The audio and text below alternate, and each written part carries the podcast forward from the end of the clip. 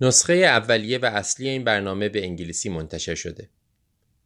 اگرچه ما تمام تلاشمون رو می‌کنیم که هرچه دقیقتر و درستتر ترجمه کنیم به علت اشتباهاتی که ممکنه توی ترجمه پیش بیاد یا به علت بعضی از برداشتهای اشتباه نمی‌تونیم صحت دقیق نسخه های غیر انگلیسی رو تضمین کنیم. برای گوش دادن به دقیق ترین و درست ترین محتوا لطفاً به نسخه اصلی انگلیسی مراجعه کنید.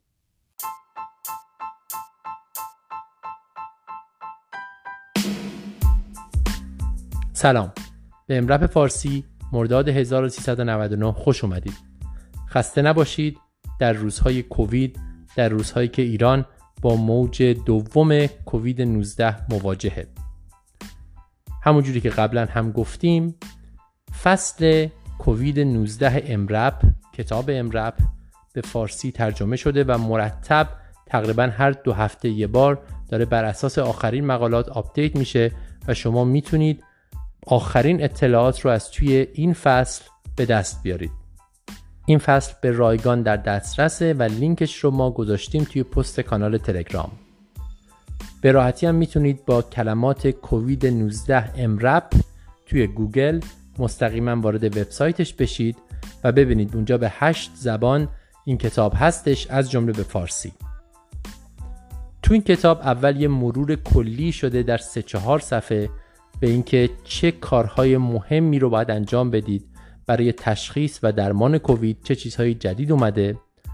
بعدش یه مقدار مفصلتر خلاصه مطالب توضیح داده میشه تو چند صفحه و بعدش یک متن کامل وجود داره که دونه دونه شواهده که موجوده بررسی میشه و راجع به مقالات مختلف حرف زده میشه. حتی اگر همه این فصل رو نخونید اون چند صفحه اولش مطمئنا یه دیدی بهتون میده که با کووید باید چیکار کرد چجوری باید تشخیص بدید چجوری باید درمان کنید و چجوری باید از خودتون محافظت کنید. لطفا این لینک رو به دست بقیه همکاران برسونید پخشش کنید یا حتی فایل PDF ش رو می‌تونید دانلود کنید پرینت بگیرید یا همون فایل الکترونیکش رو پخش کنید بین همکارانتون تا مورد استفاده قرار بگیره. این ما هم بحثای بسیار مختلفی خواهیم داشت. من توضیح خاصی نمیدم. بریم تا بشنویم بحثای این ماه رو.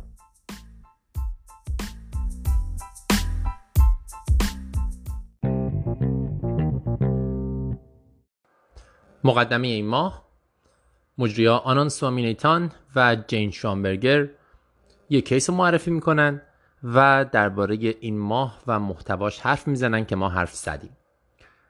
اما کیس به نظر ساده میاد یک مشکل کوچولو داره که راجع بهش حرف می‌زنیم. یک پسر 23 ساله رو EMS میاره به خاطر اینکه از پله ها افتاده و میگه که chest pain داره. chest pain خب تشخیص افتراقی خیلی وسیعی داره ولی chest pain ناشی از تروما تشخیص افتراقیاش محدودتره. pneumothorax hemothorax contusion ریه شکستگی های دنده sternum و در نهایت contusion و هماتوم بافت نرم تشخیص افتراقی های اصلی ما هستند برای chest pain ناشی از تروما. به عبارتی ممکنه که دیواره قفس سینه آسیب دیده باشه یا داخل قفس سینه شامل ریه‌ها و قلب آسیب دیده باشه که ریه‌ها خیلی شایع تره. خیلی نادر هم ممکنه آسیب عروقی داشته باشیم. مثل dissection ناشی از تروما. این بچه رو وقتی میارن saturation ش 92 درصده تاکیپنه داره و درد قفسه سینه. سوامی میگه اولین کاری که می‌کنه ultrasound رو بر میداره و نگاه می‌کنه قفسه سینه رو برای hemothorax و pneumothorax. می‌بینه که در طرف راست lung sliding وجود نداره. این تشخیص pneumothorax ه. اگرچه باید مواظب باشیم. ما قبلا تو همین EMRAP راجع به case ی صحبت کردیم که مریض میاد lung sliding نداره تو ultrasound حتی تو عکس قفسه سینه هم به نظر pneumothorax می‌رسه ولی مریض COPD داره و در نهایت با CT scan معلوم میشه که این pneumothorax نیست بلکه یک bleb ه. در واقع یک تکه از ریه تمامی آلوئولاش دیواره های آلوئولیش از دست داده یک بادکنک گنده در یک تکه از ریه وجود داره و این pneumothorax نیست. ولی چون هیچ عروقی و هیچ دیواره ریه‌ای در اون قسمت دیده نمیشه تو عکس ساده و حتی توی ultrasound به نظر pneumothorax می‌رسه. شما اگر یه chest tube بذاریم برای این مریض به اشتباه و chest tube تون بره توی بادکنک شما یه pneumothorax آفریدین در مریضی که مشکل ریوی داره. شما مشکل رو اضافه کردین. برای این مریضی که براتون گفتم با تروما اومده زیاد صدق نمی‌کنه. این مریض فقط 23 سالشه. احتمال COPD تو این مریض کمه مگر اینکه از 5 سالگی سیگار کشیده باشه. بنابراین خیلی نگران این موضوع نیستن ولی یه عکس ساده قفسه سینه هم می‌گیرن. و می‌بینن که بله pneumothorax داره و یک مقدار کمی هم هموتوراکس. اکسیژن براش می‌ذارن. قدم بعدی همونجوری که احتمالا همتون می‌دونین اینه که این هوایی که رفته دور فضای ریه باید تخلیه بشه. چجوری؟ بحث سرش زیاده که چه اندازه چستیوب یا پیکتیلی ما باید بذاریم. یه راهش اینه که chest tube بذاریم راه سنتیش اینه که خب لوله کلفتیه بزرگه دردش زیاده. یه راه دیگه اینه که یکی از این catheter های بسیار کوچیک بذاریم که بهش میگن pigtail خیلی ساده تر گذاشتنش و حتی مریض بعضی موقع می‌تونه باهاش مرخص بشه. برخلاف chest tube می‌تونید هم بذاریدش روی یک دریچه یک طرفه که هوا تخلیه بشه نیازی لزوما به suction نداره. برخلاف chest tube که حتما میذاریمش به suction که هوا رو بکشه بیرون. بحث زیاده که کدومش بهتره. مخصوصا جراها ترجیح میدن بعضی موقع چستیوب چون فکر می‌کنن ممکنه که هموتوراکس هم وجود داشته باشه همراه باهاش و خون هم باید تخلیه بشه. بعضیای دیگه معتقدن که پیکتیل خون رو هم به خوبی تخلیه می‌کنه و نیازی نیستش که ما لزوما چستیوب بزرگتر بزنیم برای هموتوراکس اندازه های کوچیک خون رو هم تخلیه می‌کنه. همونطوری که ما تو بچه ها از اندازه های کوچیکتر استفاده می‌کنیم ولی نگران این که خون تخلیه نشه نیستیم. با وجودی که خون بچه ها قاعدتا کوچکتر از خون بزرگترها نیست. درباره پنوموتوراکس خود به خودی الان بیشتر داریم میریم به طرف اینکه حتی chest tube نذاریم و اگه می‌ذاریم کوچیکتر بذاریم. مطالعاتی هستش توی همین EMA این ماه یعنی خلاصه مقالات مهم این ماه راجع بهشون حرف می‌زنیم. ولی درباره تروما هنوز همه معتقدن که ما باید تخلیه کنیم. حوالی اینکه چه جوری تخلیه کنیم حالا جای سواله. سوامی میگه من با جراح صحبت کردم برای این مریض 23 ساله تصمیم گرفتیم که پیکتیل بذاریم. یعنی اندازه کوچیک رو بذاریم. سوال بعدی که پیش میاد یه خورده به پیچیدگی قضیه اضافه می‌کنه. مشکل اینه که مریض میگه من اعتیاد به هروئین داشتم. دو سال پیش همینجا توی اورژانس برای من بوپرونورفین شروع کردن. سابوکسان. و از اون موقع من دارم بوپرونورفین می‌گیرم. بنابراین من هیچ اوپیویدی نمی‌خوام. به من اوپیوید ندید. قضیه یه خورده سخت می‌کنه. ما می‌دونیم که اوپیوید دادن در همچین شرایطی یه دوز اشکالی نداره ولی با توجه به اینکه مریض قاطعانه نمی‌خواد و از مورفین و هر چیزی شبیه اون فرار می‌کنه از نظر حس روانیش منطقیه که این کار رو انجام بدیم به ویژه نظر حس روانیش. چه راههایی وجود داره برای همچین مریضی؟ یه راه وجود داره که توجه نکنیم فقط به مریض سدتیو بدیم یه ذره میدازولام یه چیزی و کارمون رو انجام بدیم. طبیعتا مریض درد خواهد داشت. یه راه دیگه داروی محبوبمون تو اورژانسه. کتامین بدیم به مریض. کتامین خوبیش اینه که هم ضد درده و هم سدتیوه. یعنی شما به راحتی می‌تونید کارتون رو انجام بدید ولی مشکل کتامین اینه که بعد از یه ساعت دو ساعت اثرش برطرف میشه و درد برمیگرده. در حالی که چستیوب چیزیه که دردناکه و دردش باقی خواهد موند. حداقل در چند ساعت اول در روز اول. و شما نمی‌تونید هی به مریض کتامین بدین هی redose کنین کتامین رو. گرچه infusion کتامین بعضی جا هستش منتها خیلی مرسوم نیست. چیکار کنیم؟ یک گزینه دیگه که ما می‌تونیم انجام بدیم در همه جا از جمله در اینجا block اعصاب محیطیه. من راجع به این block تا حالا نشنیده بودم. سوامی خیلی ازش تعریف می‌کنه ظاهرا موثره امتحان خواهم کرد اگر مریض اینجوری گیرم بیاد. بلاک سراتوس آنتریور. یک منطقه از قفسه سینه رو شما بلاک می‌کنید که چستیوب راحت بذارید و بعد درد اون منطقه کلا از بین میره. سراتوس آنتریور در قسمت جانبی قفسه سینه است. لترال سوامی میگه که مریض رو میخوابونید. قسمتی که سالمه رو می‌ذارید یه خورده پایین تر قسمتی که مبتلاست یعنی اون طرفی که مبتلاست رو یه خورده بالاتر می‌ذارید. چجوری پیداش می‌کنید؟ طبیعتا این توضیحاتی که من میدم کامل نیست بدون اینکه شما حداقل یک ویدیوی یوتیوب نگاه نکنید یا هر جای دیگه ای یه نگاهی بندازید لینکاش هم سعی می‌کنیم که پست کنیم توی کانال تلگرام که ببینید کجا باید شما تزریق رو انجام بدید و کجا دنبالش بگردید. جاش در فضای پنجم بین دنده در خط مید اگزیلاری لاین.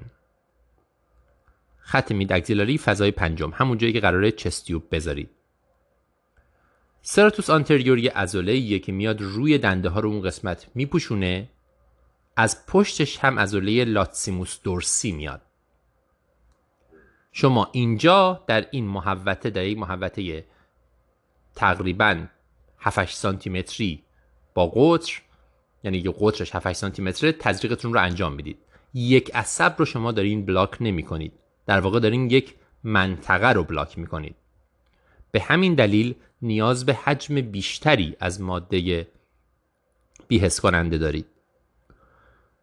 و در نتیجه باید حواستون باشه که چقدر دارین استفاده می کنید که دوزتون بیشتر از دوز سمی ماده بیهس کننده نشه.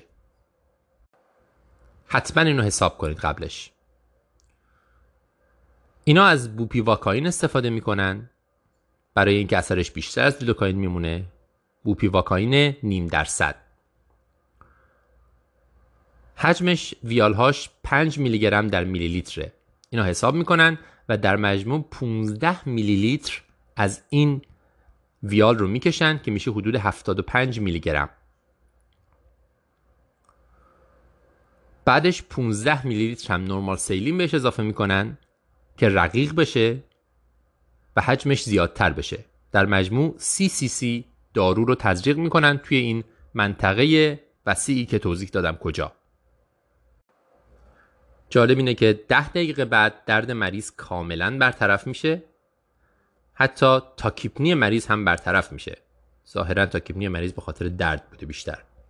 پیکتیل رو می‌ذارن بدون اینکه مریض مشکلی داشته باشه و مریض تا دوازده ساعت بدون درد میمونه که خب خیلی مهمه. اون دوازده ساعت اول. و بعدش حتی ممکنه که شما چستی بودی که در بیارید و احتیاجی بهش نداشته باشید. این کیس یه یادآوری برای ما. اول از همه اینکه چقدر بوپرونورفین سابوکسان می‌تونه مفید باشه برای درمان اوپیوید یوز دیزوردر. ما ماهای قبل مفصل راجع به این حرف زدیم. می‌تونه مریض ها رو دور از اوپیوید نگه داره برای مدت بسیار طولانی شاید برای تمام عمر.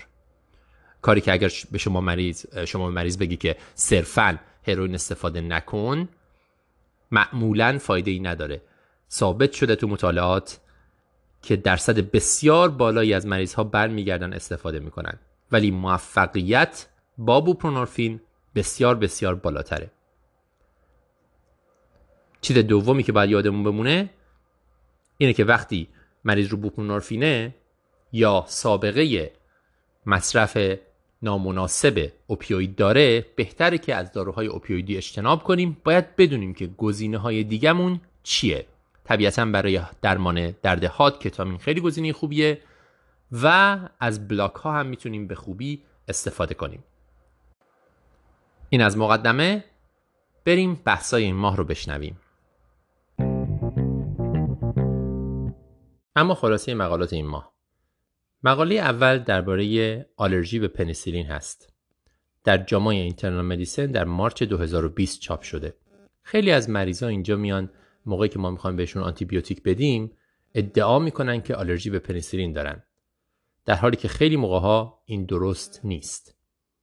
توی این مطالعه هم دیدن که بیش از 80 درصد کسایی که ادعا می‌کنن آلرژی به پنیسیلین دارن در واقع ندارن. تلاش کردن یک سیستم امتیازدهی طراحی کنن بر اساس history مریض اون نوع آلرژی که داشتن و غیره. تا بگه که این مریض high risk low risk و آیا می‌تونیم بهش پنیسیلین بدیم یا نه. می‌تونین خود score رو ببینید. اما موادی که توی score هست اینا هستش که مثلا آلرژی چی بوده مریض می‌دونه آلرژی چی بوده یا نه؟ کی این اتفاق افتاده چند سال پیش در بچگی یا اخیرا و غیره. نتایج مطالعه اول از همه ثابت می‌کنه دوباره که بیش از 80 درصد این آدم ها آلرژی ندارن.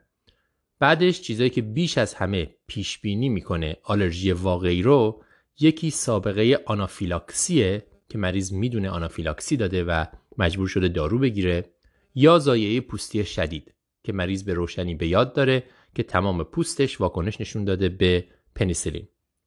منتها پیشنهادی که اینا کردن اینه که وقتی که شک داریم یعنی score این امتیازدهی متوسط یا کم میشه می‌تونیم یک دوره پنیسیلین خوراکی رو امتحان کنیم. چون واکنش کمتره. به مریض یه پنیسیلین خوراکی بدیم ببینیم چه اتفاقی میفته یه چند ساعتی تو اورژانس نگاهشون کنیم و بعد اگر که مشکلی پیش نیومد میشه به مریض پنیسیلین IV داد یا بقیه داروهای خانواده‌ی پنیسیلین به صورت IV مقاله دوم. در New England Journal of Medicine چاپ شده در March 2020 درباره اینه که در مریض های Acute Respiratory Distress Syndrome ARDS ما چقدر باید اکسیژن بدیم. مطالعات زیادی در سالهای اخیر به ما گفته که اکسیژن زیادی خطرناکه مخصوصا برای ریه ها یعنی اگر ما هدف رو بذاریم saturation 100 درصد و به مریض به همین ترتیب اکسیژن بدیم به مریض صدمه زدیم. خیلی ها حتی گفتن که ما باید saturation رو بذاریم در حد پایین saturation مطلوب رو. یعنی انقدر اکسیژن بدیم که مریض 88 تا 92 درصد سچورشن داشته باشه. توی مطالعه اومدن همین حد سطح اکسیژن رو 88 تا 92 رو مقایسه کردن با هدف گذاری 92 تا 97 درصد. بعد اومدن نگاه کردن که آوتکام این مریض ها در مقایسه با هم چطوری بوده؟ نتیجه این بوده که کسایی که سطح اکسیژنشون 88 تا 92 بوده در مقایسه با 92 تا 97 سیر بالینی بدتری داشتن. مرتالیتی موربیدیتیشون بیشتر بوده. به عبارتی نتیجه عملی این مطالعه اینه که درسته. ما قرار نیست سطح اکسیژن رو به 100 درصد برسونیم. ولی به نظر می‌رسه که 88 تا 92 هم زیادی کمه. بنابراین عدد درست احتمالا یه جایی بین 92 تا 97 ما باید انقدر به مریض اکسیژن بدیم که سطح اکسیژنش یه چیزی بین دو این دو عدد باشه. نه پایینتر و نه بالاتر. مقاله بعدی در JAMA Internal Medicine چاپ شده در March 2020 درباره سیستم امتیازدهی کانادایی برای سنکوپ هست. Canadian Syncope Risk Score خواستن که این سیستم امتیازدهی رو بررسی کنن ببینن که چقدر valid ه و چقدر ارزشمنده. مقاله میگه که ما تعداد زیادی مریض رو گرفتیم این سیستم رو روشون اعمال کردیم و بعد پیگیری کردیم ببینیم که چه اتفاقی براشون میفته و نتیجه گیری مقاله اینه که این سیستم خیلی خوبه و کسایی که اسکور پایین داشتن با این سیستم در دراز مدت نتایج خوبی گرفتن. در نتیجه میشه اینا رو با استفاده از این سیستم از همون اول مرخص کرد. ولی خب گویندگانم میگن که این مقاله مشکل خیلی بزرگی داره. اونم اینه که بیشتر شرکت کننده هاش بیشتر بیمارانی که شرکت کردن توی مطالعه سن پایین دارن. سن 20 سی اینا. تو این سن ما خیلی نگران سنکوب اصولا نیستیم. مشکل ما موقعیه که مریض بالای 60 سال بالای 70 ساله. اون موقع است که ما نگران سینکوپیم. بنابراین این مطالعه خیلی نمی‌تونه به ما کمک کنه که ما بدونیم سیستم امتیازدهی کانادایی آیا جواب میده یا نه.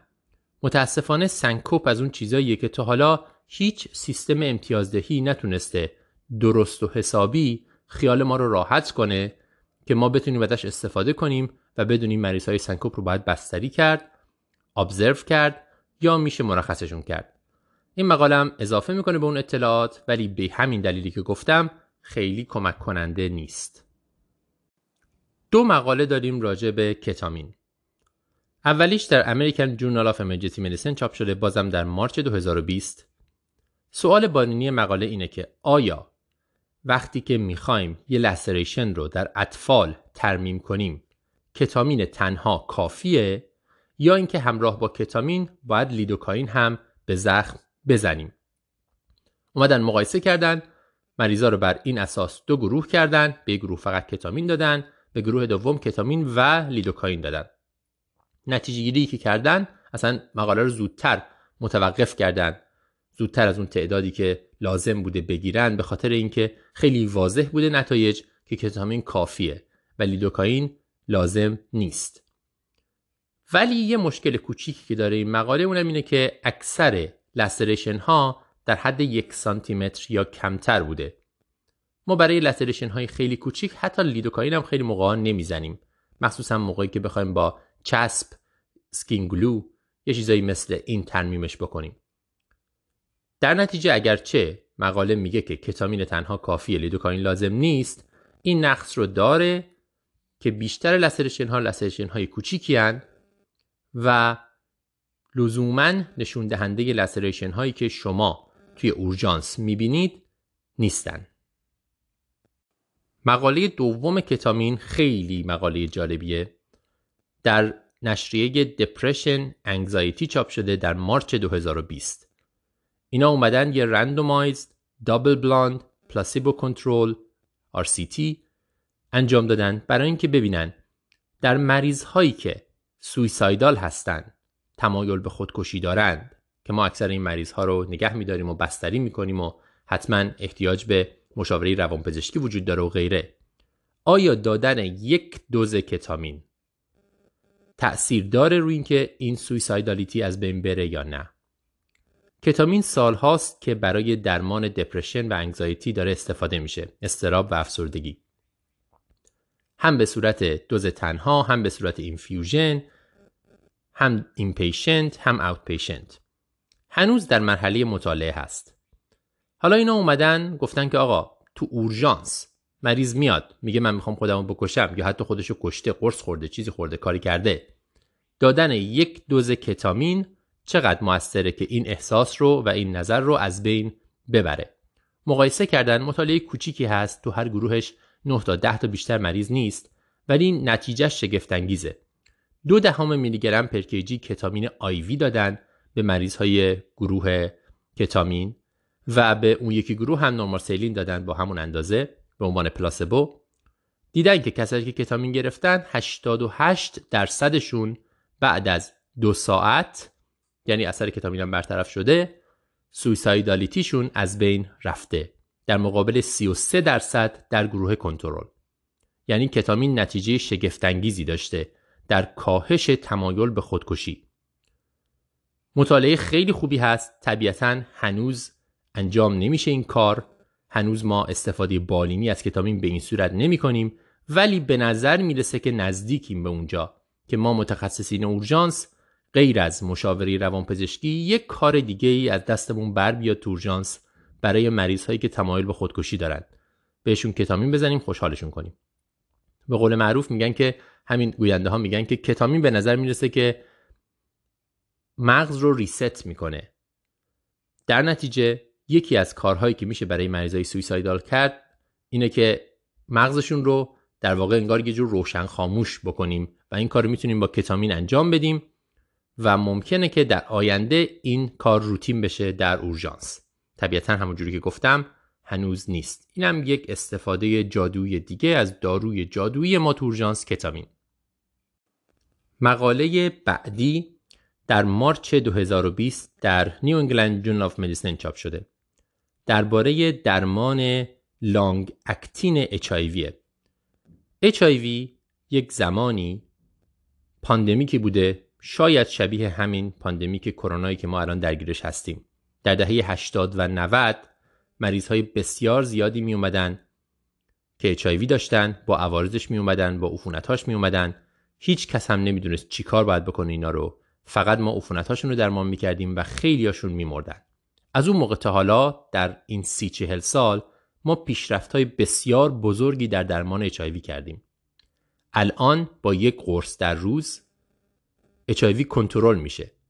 سطح ویروس میاد پایین مریض می‌تونه یک زندگی نرمال داشته باشه بدون اینکه دچار عفونت و عوارض بشه.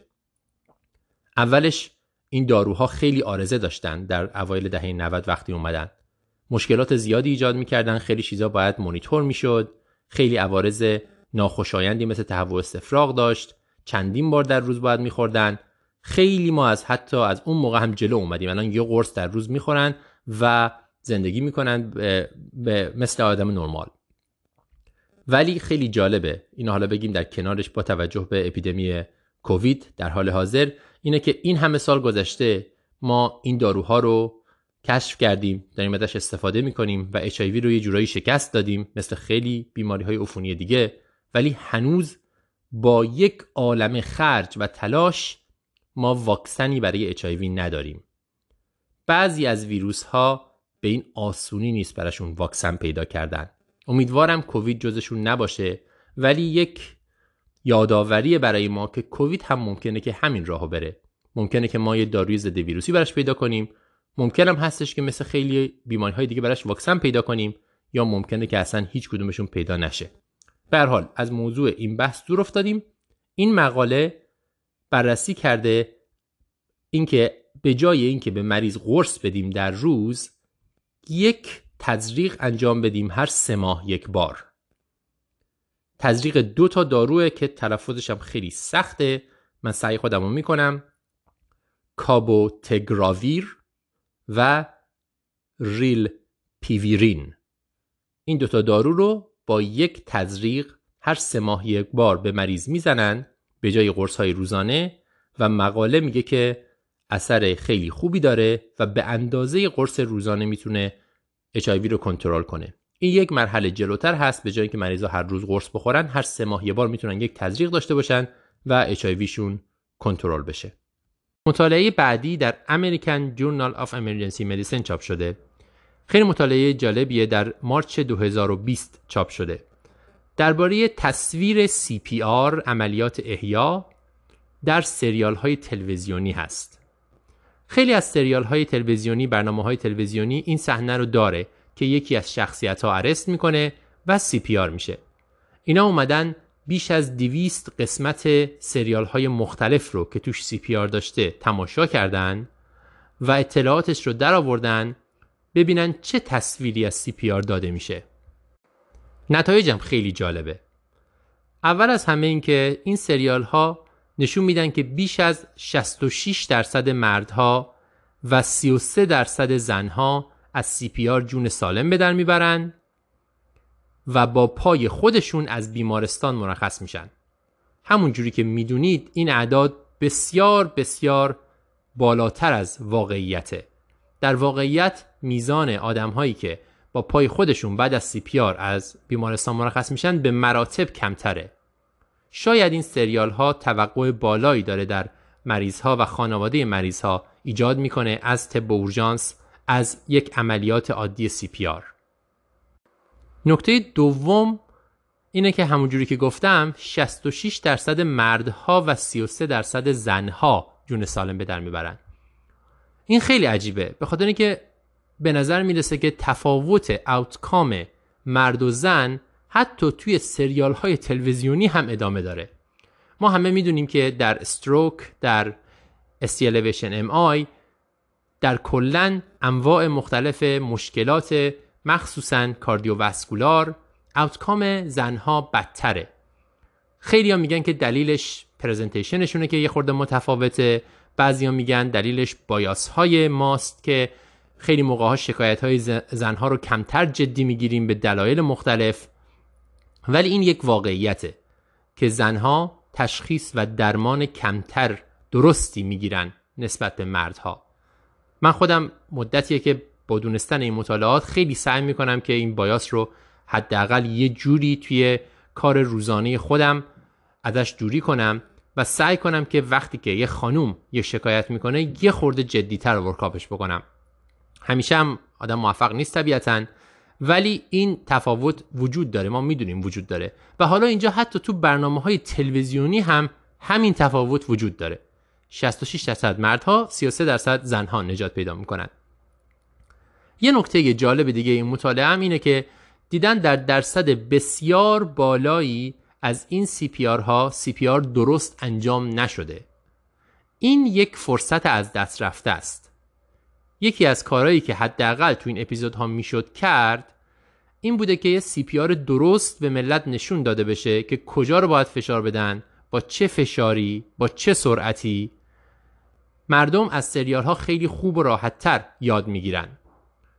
در نتیجه اینم یک فرصتیه که میشه بهش پرداخت که چجوری اینو بهتر بکنیم برای اینکه به مردم نشون بدیم که CPR چجوریه؟ چون می‌دونین CPR اگر که زود انجام بشه می‌تونه نجات دهنده جون مریض باشه. مقاله بعدی در JAMA چاپ شده در March 2020 اومده مقایسه کرده تخمین مریض ها رو از اندازه scar پوستی با تخمین پزشک با واقعیت در مریض هایی که به دلیل سرطان پوست یک پروسیجر می‌گیرن که اون زایده سرطانی رو بردارن. این مریض ها سرطان پوست داشتن قرار بوده که عمل بشن. اومدن ازشون پرسیدن فکر می‌کنی اندازه اسکار چقدر قراره باشه؟ اینا گفتن میانگین عددی که مریضا گفتن دو سانتی متره بعد از پزشکا پرسیدن میانگین عددی که پزشکا گفتن 4.5 سانتی متره بعد اومدن نگاه کردن در واقعیت اندازه اسکار چقدر شده که شده حدود 5 سانتی متر یعنی پزشکا خیلی نزدیک گفتن ولی مریض ها خیلی خیلی پایین تر تخمین زدن اندازه اسکار رو.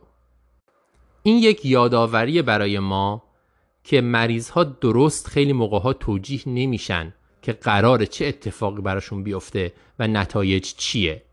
به نظر من غیر از کنسر پوستی به همه جای دیگه هم میشه این نتایج رو تعمیم داد و یادآوری باشه برای ما که با مریض صحبت کنیم قبل از انجام هر پروسیجری هر کاری و تخمین درستی به مریض بدیم که قرار نتیجه چی باشه.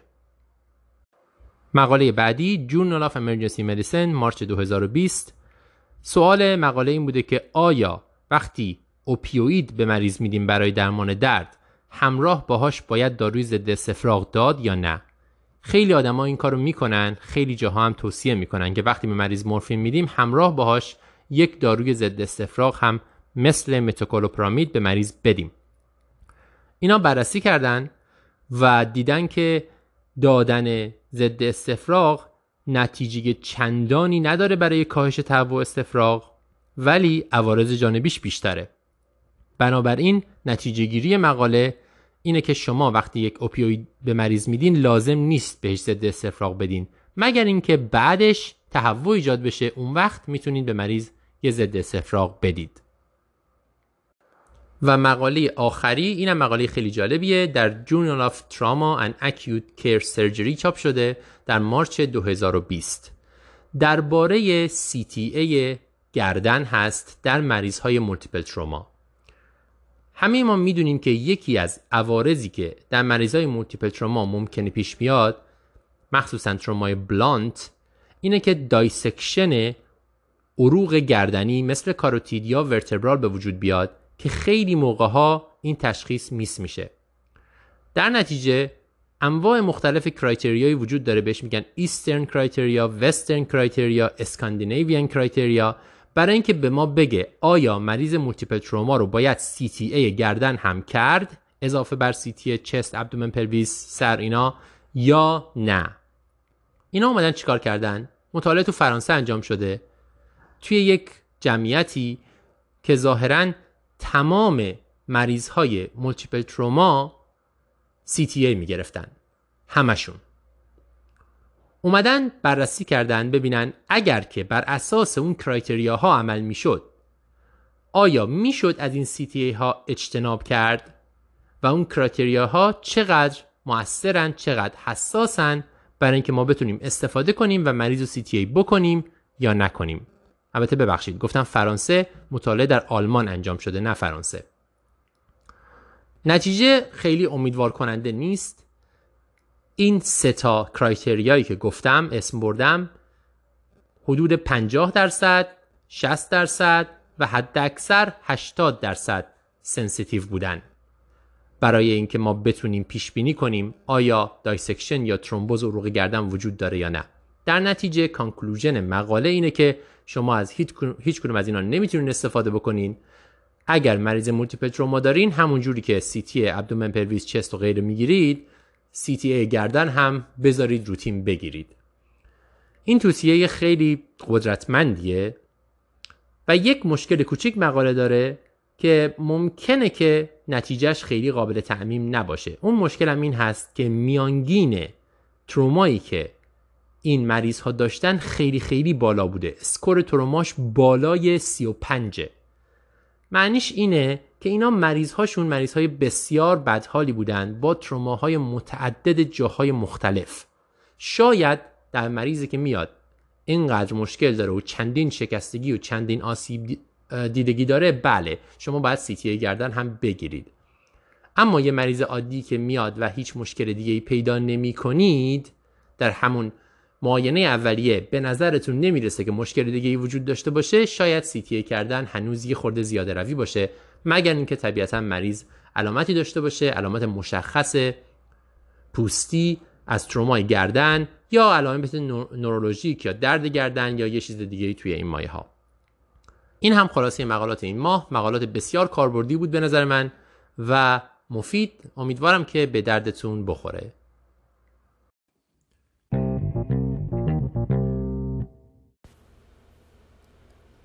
عفونت مجاری ادراری urinary tract infection با دکتر میسن و دکتر می. عفونت دستگاه ادراری یکی از اون بیماری هایی هست که شاید شما فکر کنید تشخیصش خیلی ساده است. از اون بیماری هایی که خیلی وقتا ما از دانشجوهای پزشکی تو روزهای اول استاجریشون هم انتظار داریم بتونن تشخیص بدن. یا حداقل بهش فکر کنن. ولی واقعیت اینه که تشخیص عفونت های ادراری اونقدر هم ساده نیست. اول به این دلیل که آزمایش ادرار یا یورین انالیسیس اصولا تست خوبی نیست. صرف دیدن باکتری در ادرار به منزله وجود عفونت ادراری نیست. دکتر میسن معتقده که شرط اول تشخیص عفونت ادراری یا UTI اینه که مریض علائم بالینی عفونت ادراری رو داشته باشه و این در چه در مورد عفونت های ادراری ساده و چه در مورد عفونت های ادراری کامپلیکیتد یا پیچیده صدق می‌کنه. اتفاقی که خیلی وقتا میفته اینه که برای مریضی که علائم ام عفونت ادراری نداره آزمایش ادرار فرستاده میشه. یعنی خیلی وقتا ما توی اورژانس همینجوری که داریم آزمایش های روتین رو برای مریض میفرستیم حالا به هر دلیلی یه آزمایش ادرار هم می‌زنیم تنگش رو میفرستیم. و خیلی وقتا این آزمایش باکتری یا WBC نشون میده و در نهایت بیمار آنتیبیوتیک دریافت می‌کنه. در صورتی که به آنتیبیوتیک نیازی نداشته. حالا علائم عفونت ادراری چیه؟ در مورد cystitis سیستیت یا عفونت مثانه علائم مثل سوزش ادرار تکرر ادرار درد, درد سوپراپیوبیک شکمی و یا هماچوری خون در ادرار. و در مورد علائم ادراری عفونت های ادراری فوقانی علائمی مثل تب درد پهلو درد کمر استفراغ. و اگه این مریض هیچ کدوم از این علائم رو نداشته باشه فارغ از اینکه آزمایش ادرارش چی نشون بده احتمال عفونت ادراری در این بیمار خیلی کمه. مشکل خیلی وقتا در مورد بیمارایی هست که نمی‌تونن علائمشون رو بیان کنن. مثلا بیمارای مسن با فراموشی و اختلال حواس. در این موردها یه مقداری سخت میشه و خیلی وقتا اینا موردایی هستن که ما آزمایش ادرار میفرستیم و بعد مثبت میاد و نمی‌دونیم که باش چیکار بکنیم. و خیلی وقتا اینا آنتیبیوتیک دریافت می‌کنن. نکته بعدی در مورد آزمایش ادرار نحوه جمعآوری اونه. در مریضی که فولی نداره مریضی که فولی کاتتر نداره مهمه که نمونه ادرار بعد از تمیز کردن و از وسط جریان ادرار گرفته بشه. میدل استریم باشه. یعنی ما به مریض میگیم که حتما خودش رو تمیز بکنه شروع بکنه به ادرار کردن به قسمت اول ادرار رو دور بریزه و از وسط ادرارش برای ما نمونه بگیره. یک نمونه ادرار خوب باید کمتر از پنج اسکواموس سل داشته باشه. حالا فرض کنید بیمار شما علائم عفونت ادراری رو داشت. ادرار هم به طرز درست جمعآوری شده بود. چه علمان هایی از آزمایش ادرار بیشتر از همه نشون دهنده عفونت ادراری هستند؟ در مطالعات positive likelihood ratio likelihood ratio مثبت باکتریوری یعنی وجود باکتری در ادرار چهار ممیز هفت گزارش شده. در مورد leukocyte esterase و نیتریت چهار ممیز دو و در مورد pyuria یا وجود white BC در گلبول سفید در ادرار سه ممیز سه. اینا likelihood ratio های خیلی بالایی نیستن.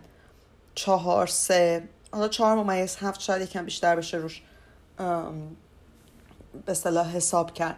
پس خیلی مهمه که شما آزمایش ادرارتون رو در, در کسی بفرستین که واقعا علائم عفونت ادراری داره و قبل از بررسی نتایج آزمایش ادرار مطمئن بشین که نمونه به صورت درست جمع شده و نمونه خوبیه. یعنی حتما بدونید چجوری جمع آوری شده و حتما مطمئن بشید که کمتر از پنج سلول اپیتلیال داره.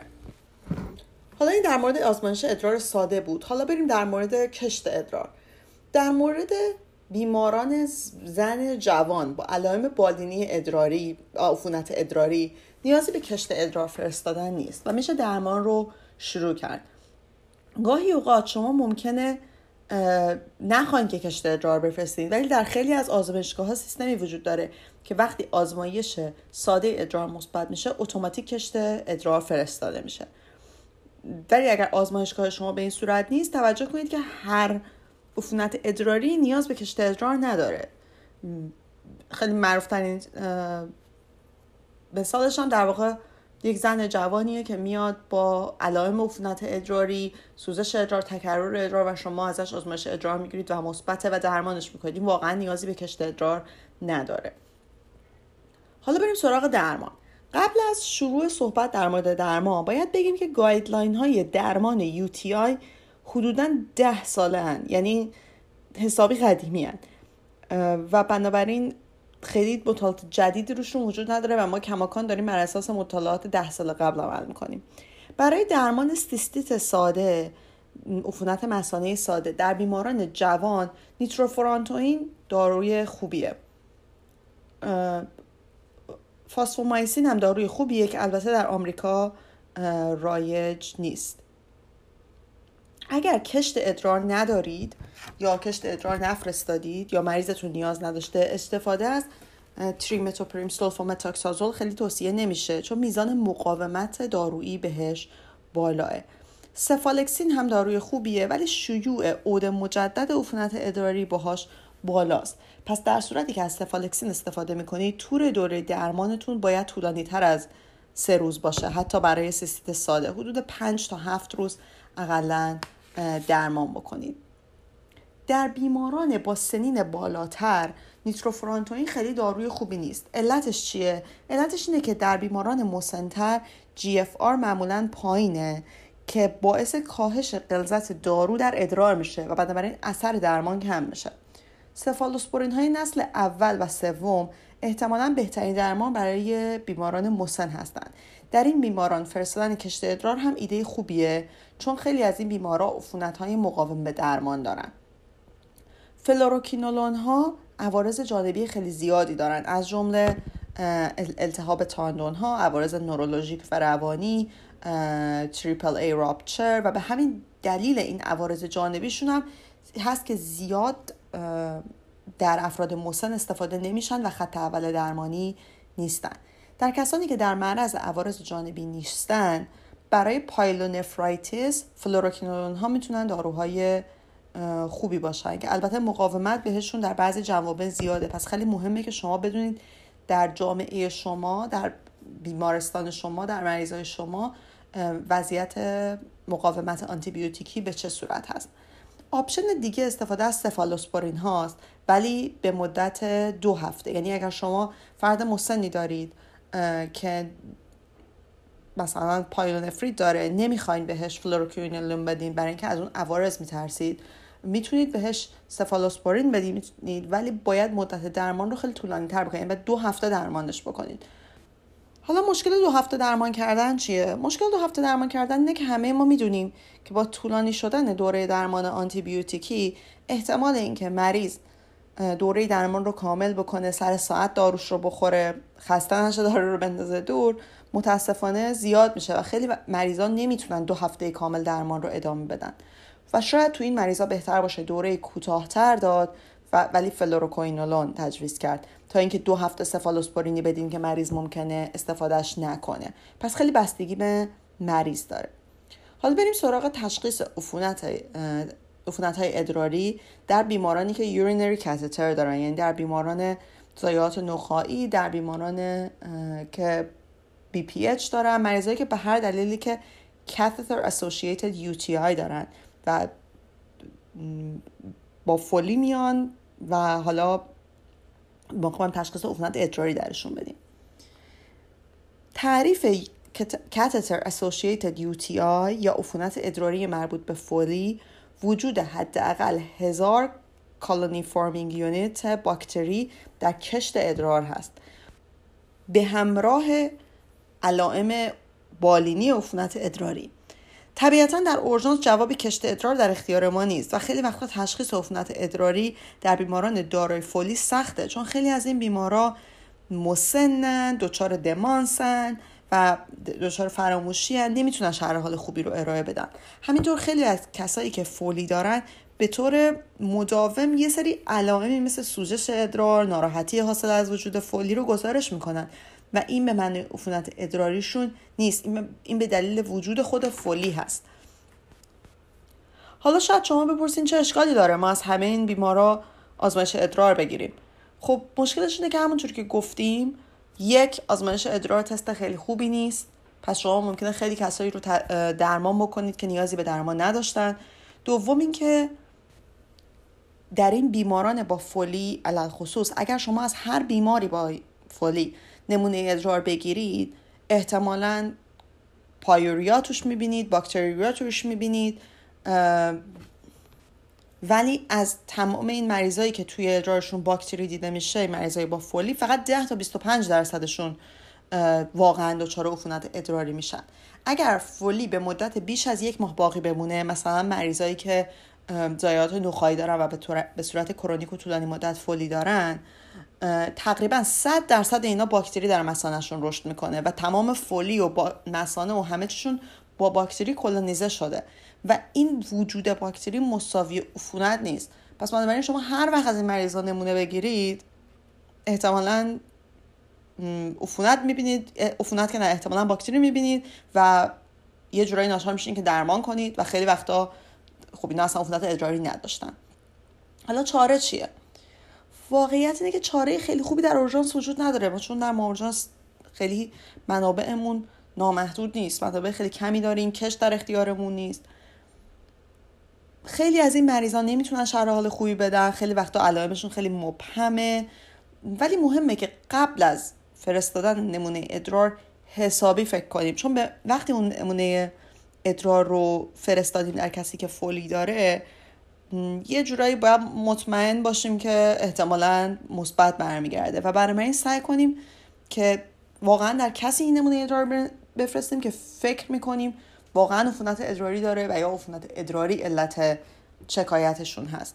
اینکه شما مثلا فکر بکنید هر آدم که عفونت ادراری داره اگر با ضعف میاد با حال بد میاد به صورت عمومی حالش خوب نیست حتما مشکل از ادرارشه. دو تا ایراد داره. یکی اینکه باعث میشه شما این مریضا رو خیلی زیاد و بیخودی با آنتیبیوتیک درمان بکنید. و دومی که ممکنه مشکلات دیگه ای داشته باشن که شما کلا میسش بکنید.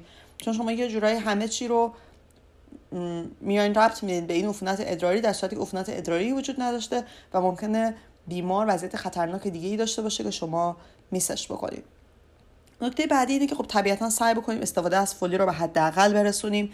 اگر در مریضی مجبوریم فولی بذاریم حتما مطمئن بشیم که به موقع اون فولی خارج بشه و اگر چاره ای نداریم جز فرستادن آزمایش ادرار در مریضی که فولی داره اولا هرگز نمونه ادرار رو از کیسه ادراری مریض از Foley bag مریض نفرستیم. حتما باید فولی قدیمی رو خارج بکنیم و فولی جدید بذاریم با روش های استریل و اون وقت از ادراری که تو این فولی جدید میاد نمونه بفرستیم.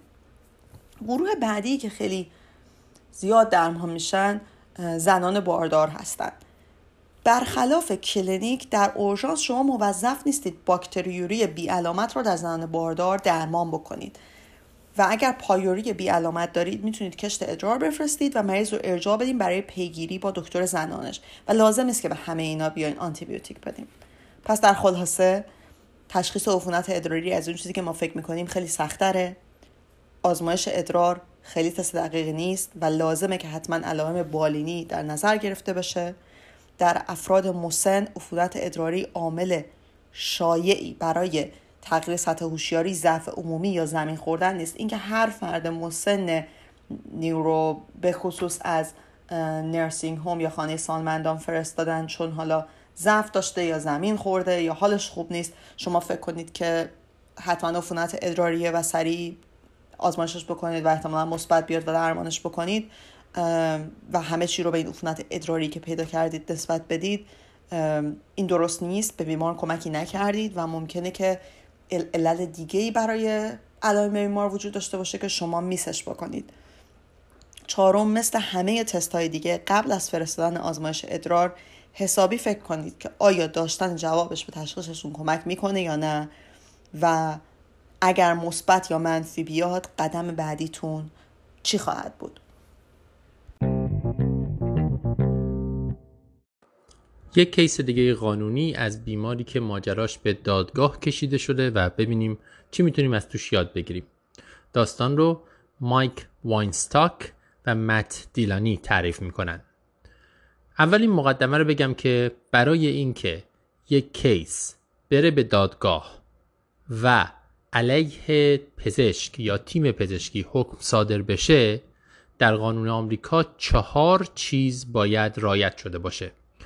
اولی اینکه وظیفه پزشک باید بوده باشه که اون موقع از مریض مراقبت کنه به عبارتی رابطه پزشک و بیمار شکل گرفته باشه.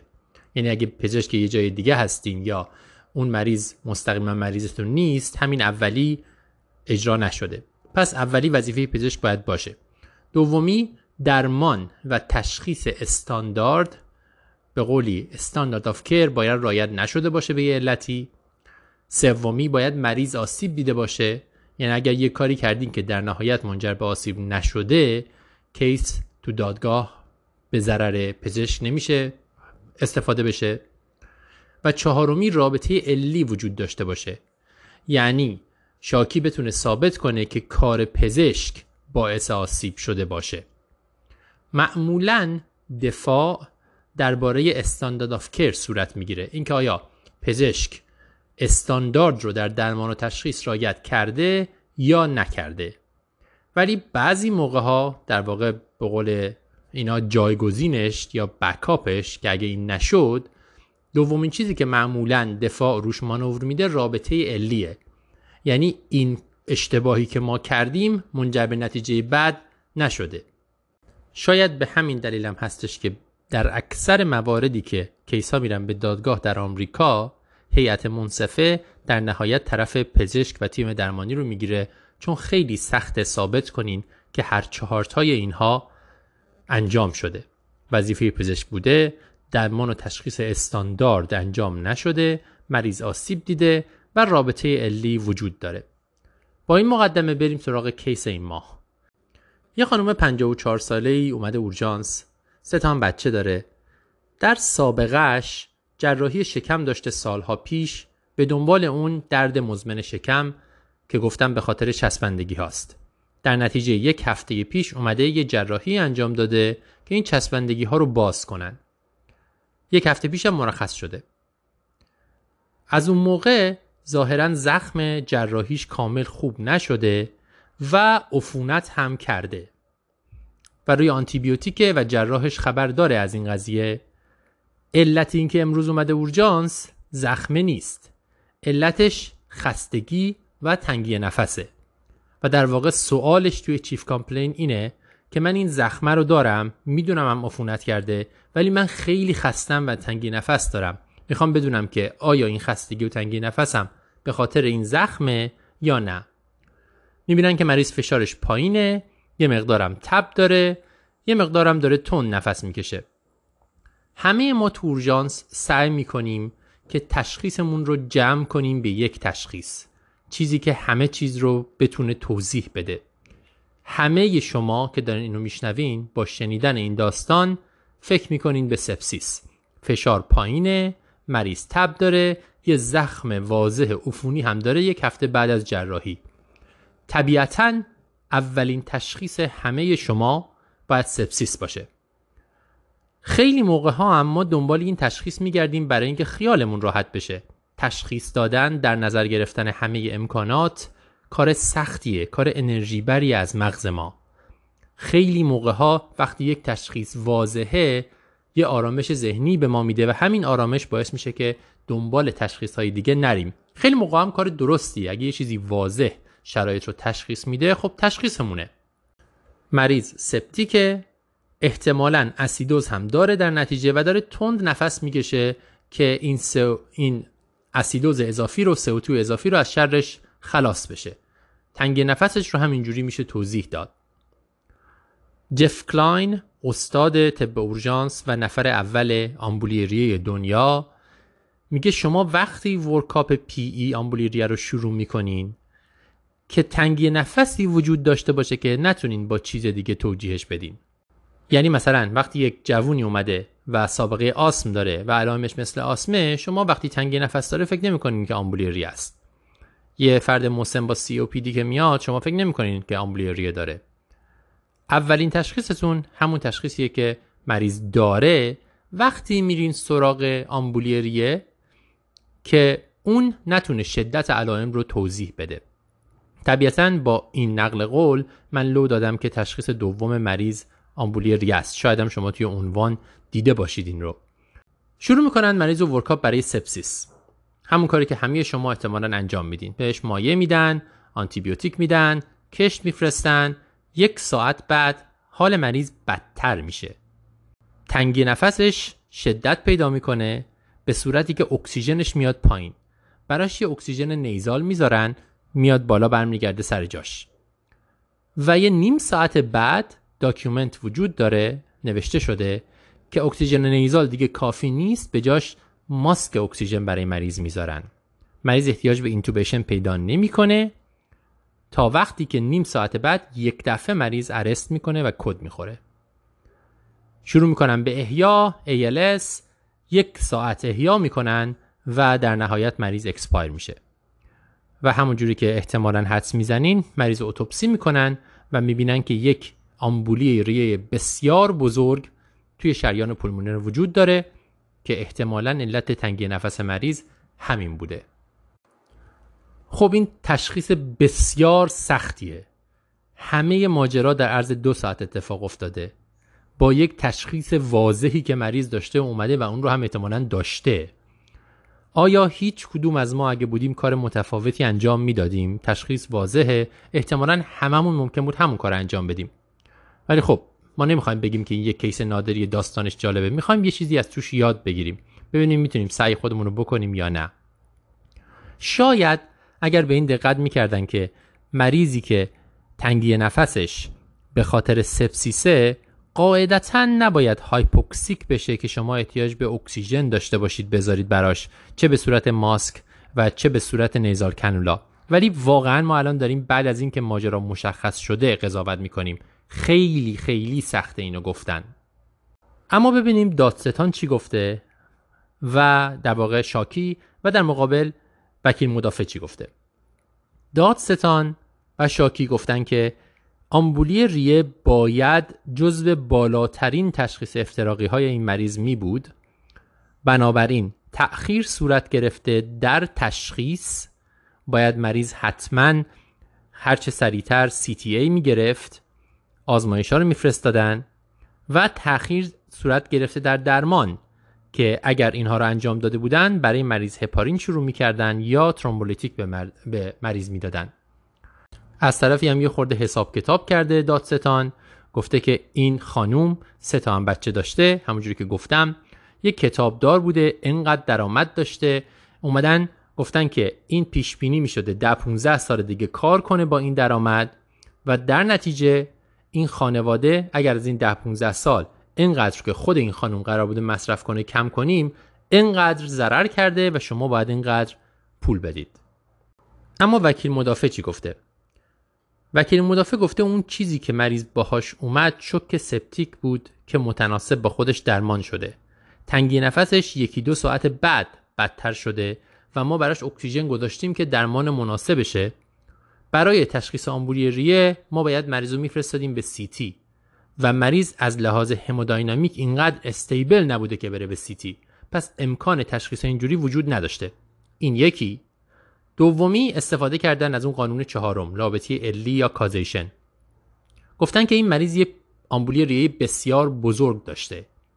حتی اگر مریض با CT ش میومد و ما می‌دونستیم که این آمبولی ریه داره چیزی حل نمی‌شد. چون ما برای مریض هپارین شروع می‌کردیم. هپارین از گسترش لخته خونی جلوگیری می‌کنه ولی لخته خونی رو که وجود داره حل نمی‌کنه. دادن thrombolysis هم هنوز standard of care نیست. در واقع تحت بررسیه. به همین دلیل حتی اگر ما می‌دونستیم که مشکل چیه هم نمی‌تونستیم مریض رو از مرگ نجات بدیم و در نتیجه این چیزی که ما از دست دادیم منجر به مرگ مریض نشده. ما می‌دونیم که مورتالیتی شوک سپتیک حدود سی درصده اگه واقعا شوک سپتیک وجود داشته باشه. یعنی چهار برابر ST elevation MI در نتیجه خود شوک سپتیک به تنهایی می‌تونه علت مرگ بوده باشه. ما هممون دیدیم وقتی که یک مریضی توی اورژانس جلوی ما حالش یه دفعه بد میشه چه اتفاقی میفته خیلی سخته که ما به همه تشخیص های مختلف فکر کنیم همشون رو بیاریم جلوی چشممون. به ویژه وقتی سریع حالش بد میشه و ما میریم سراغ ABC و عملیات احیا اینکه فاصله بگیریم و ببینیم چرا این اتفاق افتاده خیلی سخته. به ویژه وقتی که ما تشخیص مشخصی تو ذهنمون هست.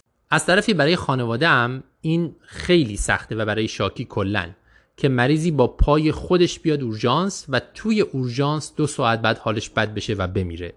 خیلی از case هایی که منجر به شکایت میشن همچین case هایی هستن مریضی که بد حال میاد اول و همه خانواده می‌بینن و همه می‌بینن که پزشکا میان سریع شروع می‌کنن به کار کردن دوروبرش هستن و میمیره.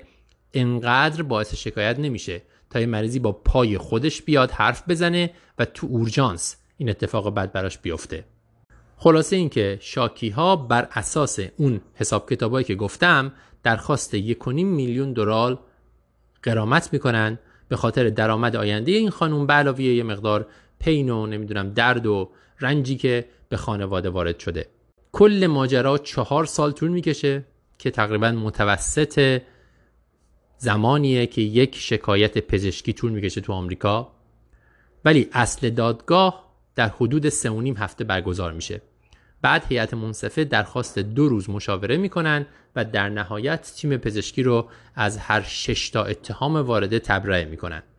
خب سو شدن شکایت شدن از شما همیشه ترسناکه و برای خیلی هم اتفاق میافته. همه ما اگه خودمون رو بذاریم جای این تیم پزشکی ممکنه فکر کنیم احتمالا همون کار قبلی رو می‌کردیم. ولی بیاید یه مروری بکنیم ببینیم چه کارهایی می‌شد کرد که شاید احتمال اینکه مشکل ایجاد بشه یا شکایت بشه کم بشه. اولی درباره علائمه. شاید باید علائم رو دقیق تر میپرسیدیم. خیلی سخته الان اینو گفتن الان که ما case رو می‌دونیم. ولی داریم سعی می‌کنیم بالاخره یه چیزی از توش در بیاریم.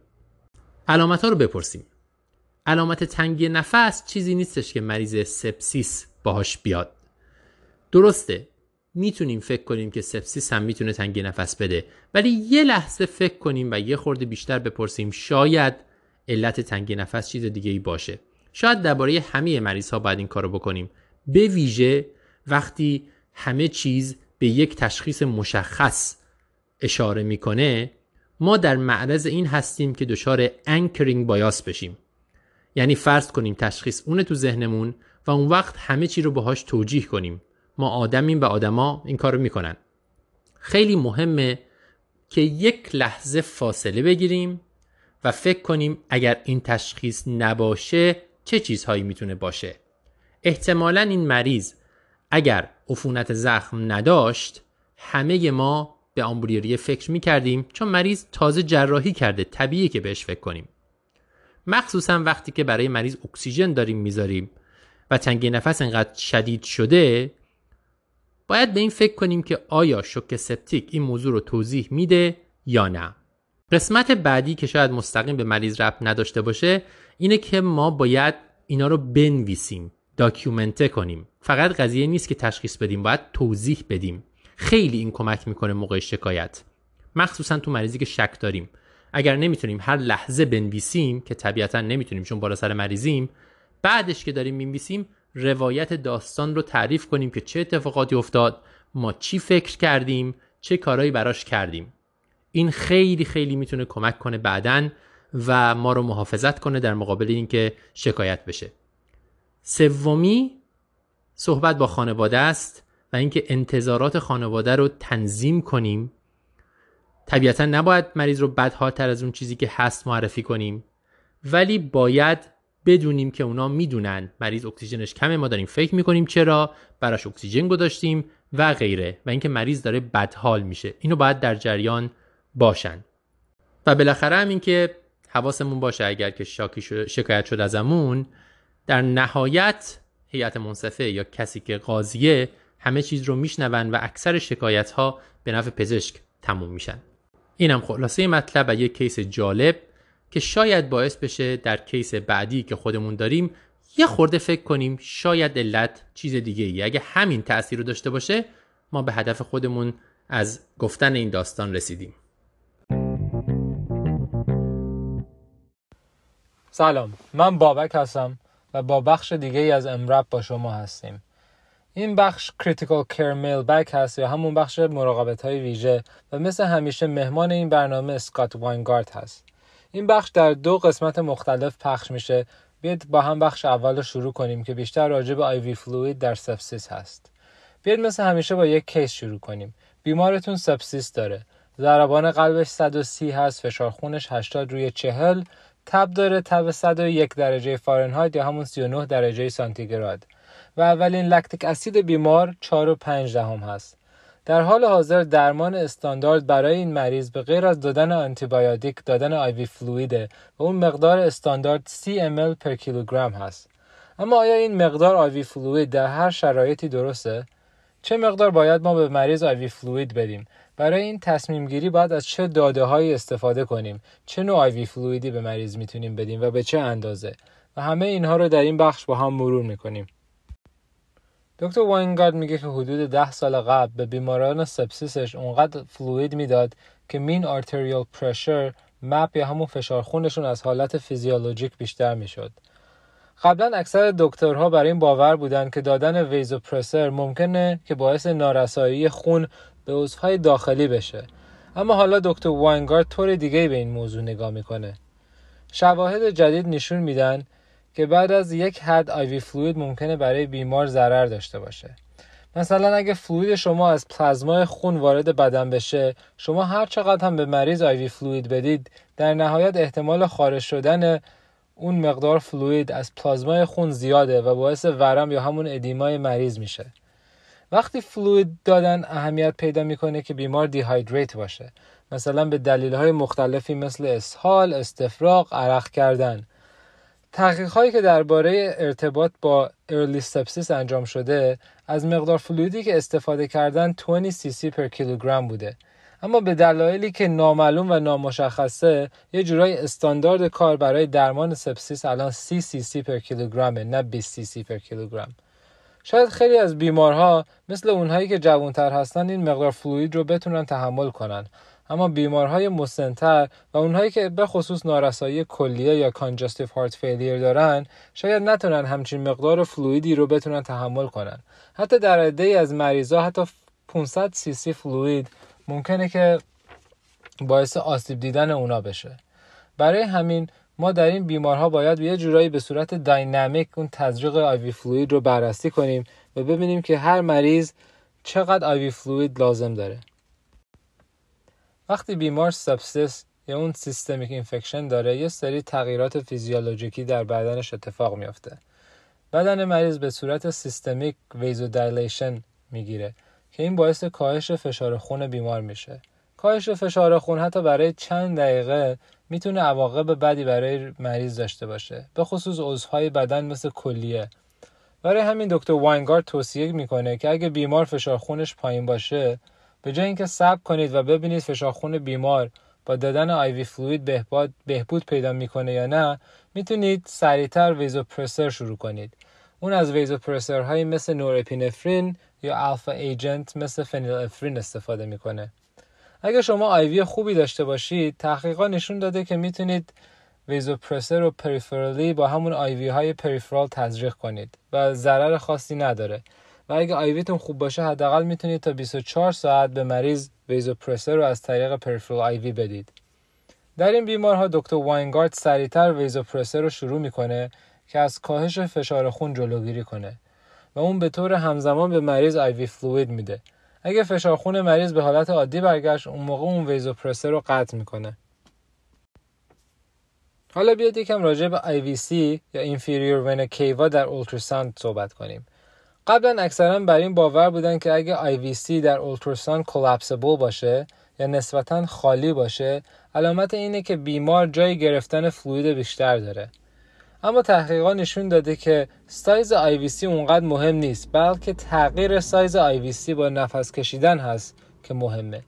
اگه سایز IVC در هنگام نفس کشیدن تغییر زیادی نکنه اون موقع اون بیمار شاید نتونه مقدار بیشتری fluid رو تحمل کنه دکتر واینگارد میگه بیمارایی که mean arterial pressure شون یا همون MAP شون کمتر از پنجاه باشه احتمال sudden cardiac death خیلی بالا میره و برای همین به اون بیمارها سریعتر از طریق peripheral IV vasopressor میده و منتظر میشه که فشار خون بهتر بشه. اون همزمان به اون مریض ها IV fluid هم میده. برای همین مهم هست در بیمارستان هایی که کار می‌کنید یک policy یا یک پروتکل برای استفاده از peripheral vasopressor رو شروع کنید یا داشته باشید. و در آخر هم راجع به این صحبت می‌کنه که از چه نوع fluid ی به مریض استفاده کنیم.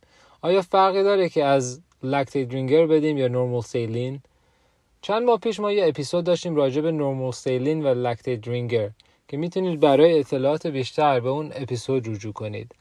اما بیشتر evidence به استفاده از balanced fluid توصیه می‌کنه و برای همین دکتر واینگارد ترجیحش lactated Ringer ه اما میگه اگر تو دستتون normal saline دارید عیب نداره. می‌تونید از normal saline هم استفاده کنید.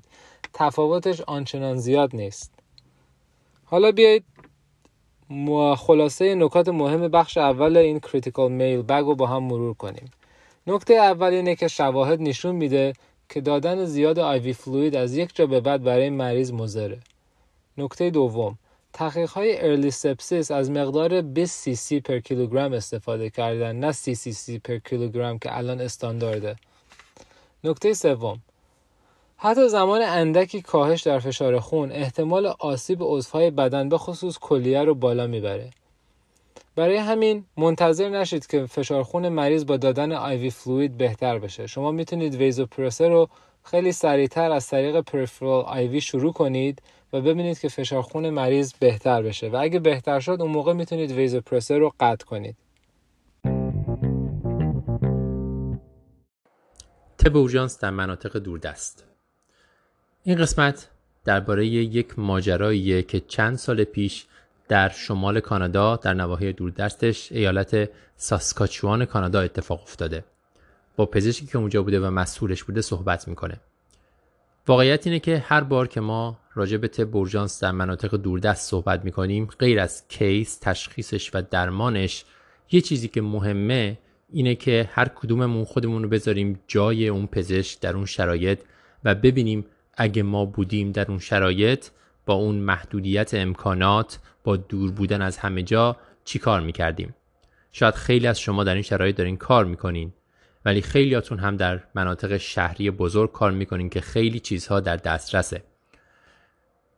تمرین ذهنی خوبیه که خودمون رو بذاریم ببینیم اگه ما بودیم چی کار می‌کردیم چه مهارت هایی داریم که می‌تونیم اون شرایط رو منش کنیم و چه مهارت هایی رو که لازمه باید به دست بیاریم. این داستان شاید یکی از ترسناکترین داستانهای تب اورژانس در مناطق دوردسته. ترومای شدید همیشه برای ما ترسناک هست. وقتی مریض رو میارم با تروما وضعیتش مناسب نیست علائم حیاتیش مناسب نیست یا چیزی که ما می‌بینیم در ماینه فیزیکی اولیه ترسناکه خودش استرسا هست حالا در این شرایط خیلی بدتر میشه بذارید داستان براتون تعریف کنم در ایالت ساسکاچوان کانادا این پزشک زندگی می‌کنه. دکتر برادی بوچارد متخصص فامیلی مدیسنه. جایی داره کار می‌کنه که 6 ساعت رانندگی تا نزدیکترین بیمارستان بزرگ فاصله داره.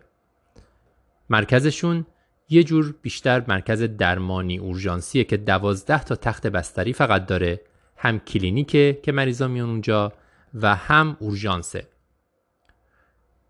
این ماجرا در ماه پنجم پزشکی این آقا اتفاق میافته. از پزشکی خانواده فارغ التحصیل شده ولی اونجا باید کار اورژانس هم انجام بده و تو کلینیک هم هست و داره مریض می‌بینه. طبیعتا تعداد پزشکا کمه کادر درمان کافی نیست خانوادهش هم اونجا نیستن. خودش میگه که من طبیعتا سالهای اول کارم بود.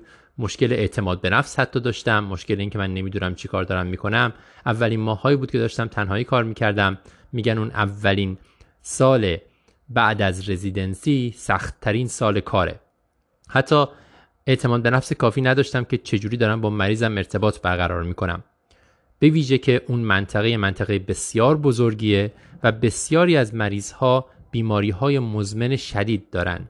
خیلی دیابت دارن hypertension دارن هر کس 15 تا 16 تا دارو می‌گیره و میگه من باید در عرض 15 دقیقه تو کلینیک مریضا رو می‌دیدم و همه این چیزها رو براشون منظم و مرتب می‌کردم و باشون حرف می‌زدم.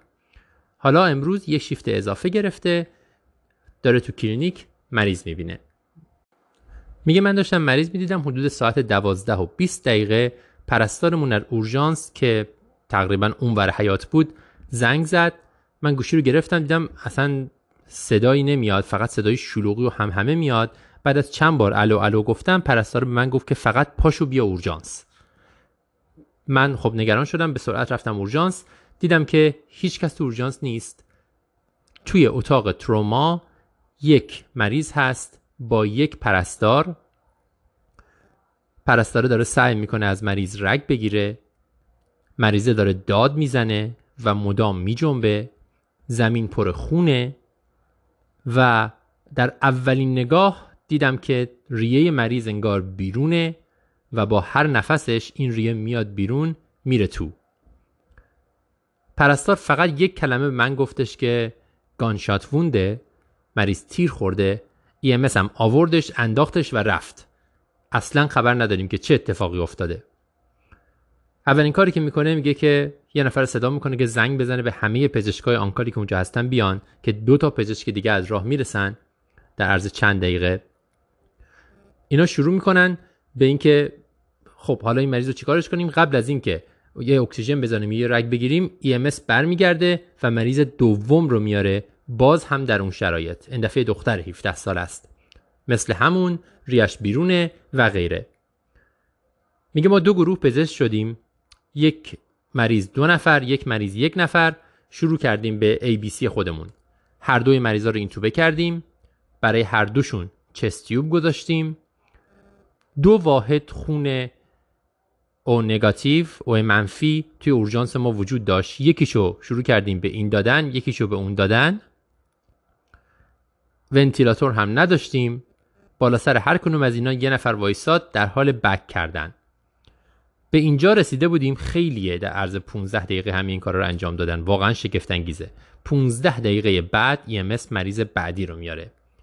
منتها مریض بعدی یه مرد مسنتره میگه همسن من بود من همزاد پنداری بیشتری باش می‌کردم. EMS در حال CPR آوردش. گفتن که این پالس نداره. خب ما می‌دونیم penetrating trauma یی که پالس نداره و تازه این مریض هم حدود 10 دقیقه در حال CPR بودن گذشته prognosis ی نداره. اگرچه شما اگر که امکاناتش رو داشته باشین و کار دیگه ای نداشته باشین ممکنه بخواین یه چیزایی رو امتحان کنین حالا ultrasound بکنین شاید قفسه سینه رو باز کنین thoracotomy انجام بدین و غیره. ولی در همچین شرایطی عاقلانه ترین کار رو انجام دادن که مرگ رو اعلام کردن و دست نزدن و کاری انجام ندادن برگشتن سراغ اون دوتا مریض بدحالشون که الان علائم حیاتیشون داره تا حدودی استیبل میشه. در همین شرایط حدود 45 دقیقه بعد از دوتا مریض اول و نیم ساعت بعد از مریض دوم چهار مریض دیگر رو میارن. EMS میگه اینا تو تریاجن میگه اینجا دیگه فهمیدیم که چه خبره.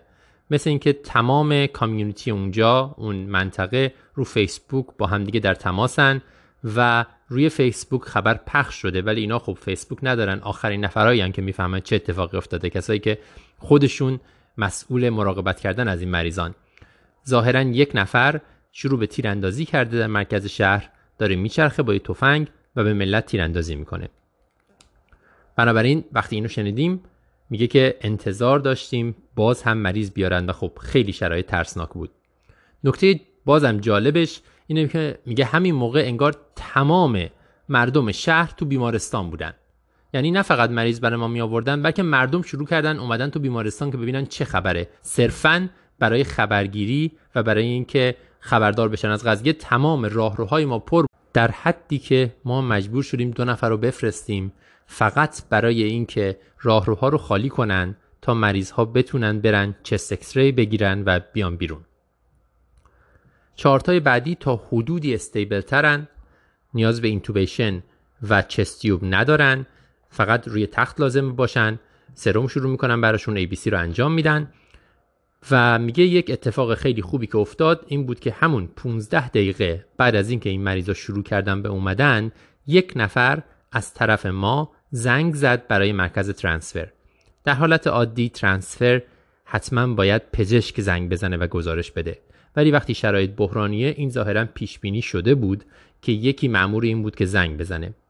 میگه خوشبختانه در حد 10 15 دقیقه بعد زنگ زدن و سه ساعت از اولین مریض گذشته بود که هلیکوپتر هواپیما و آمبولانس اونجا بودن برای اینکه این مریض ها رو منتقل بکنن. مریض ها منتقل شدن اون دوتای اولی استیبل شده بودن. در مجموع غیر از اون سه تا گفتم دو تا مریض اولی یه دونه مریض که مرد چهار تا مریض بدحال دیگه داشتن و یازده تا مریض که خیلی بدحال نبودن. و اون شش نفر منتقل شدن اون یازده نفر رو همینجا ازشون مراقبت کردن. میگه وقتی بدحال رو منتقل شدن اون وقت ما اولین کاری که انجام دادیم یه debrief انجام دادیم که دور هم جمع بشیم راجع به این اتفاقی که افتاده بود تازه حرف بزنیم. خیلی مهمه debriefing بعد از شرایط بحرانی یا بعد از هر احیا که ما انجام میدیم دور هم جمع بشیم تیم و دور هم جمع کنیم و هر کسی درباره این بگه که چی فکر می‌کنه راجع به این اتفاقی که افتاد. قرار نیست اصلا تقصیر گردن کسی بندازیم قرار نیست نقص های آدما رو مشخص کنیم به هیچ وجه. معمولا هم بیشتر از 4 5 دقیقه طول نمی‌کشه.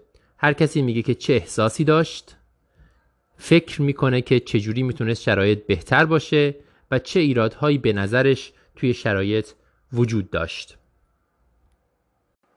مشکلات تکنیکال خب خیلی زیادی داشتن. مثلا همونجوری که گفتم ونتیلاتور نداشتن اصلا. میگه یه دونه داشتیم که خراب بود. در نتیجه هر دو مریض داشتن بگ می‌شدن. دو تا مریض این توبه. تا وقتی که ترانسپورت اومد و اونا خوشبختانه ونتیلاتور موبایل ونتیلاتور در حال انتقال داشتن.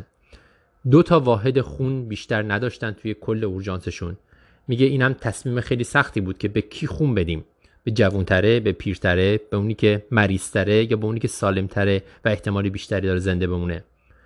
بالاخره این دوتا واحد و یکیشو به اون مریض اولیه و یکیشو به مریض دومیه میدن و بعد از خون هم شروع می‌کنن به مایع دادن نورمال سالین دادن. خب این چیز معروفیه که جراح اینجا خیلی موقع میگن که شما اگر به مریض ترومایی مایع بدین مریض رو می‌کشین. این مساوی کشتن مریضه. هیچ وقت مریض ترومایی احتیاج به مایع نداره. مریض احتیاج به خون داره چون داره خون از دست میده. میگه اونجا به این موضوع فکر کردیم ولی جراحا باید بدونن که وقتی خون نداری برای اینکه فشار یک کمی بالا نگه داری و مریض از دست نره شاید مایع گزینه بدی نباشه. گرچه باید حواسمون باشه که ما می‌خوایم فشار رو مینیمومی نگه داریم در همچین شرایطی که مریض زنده بمونه.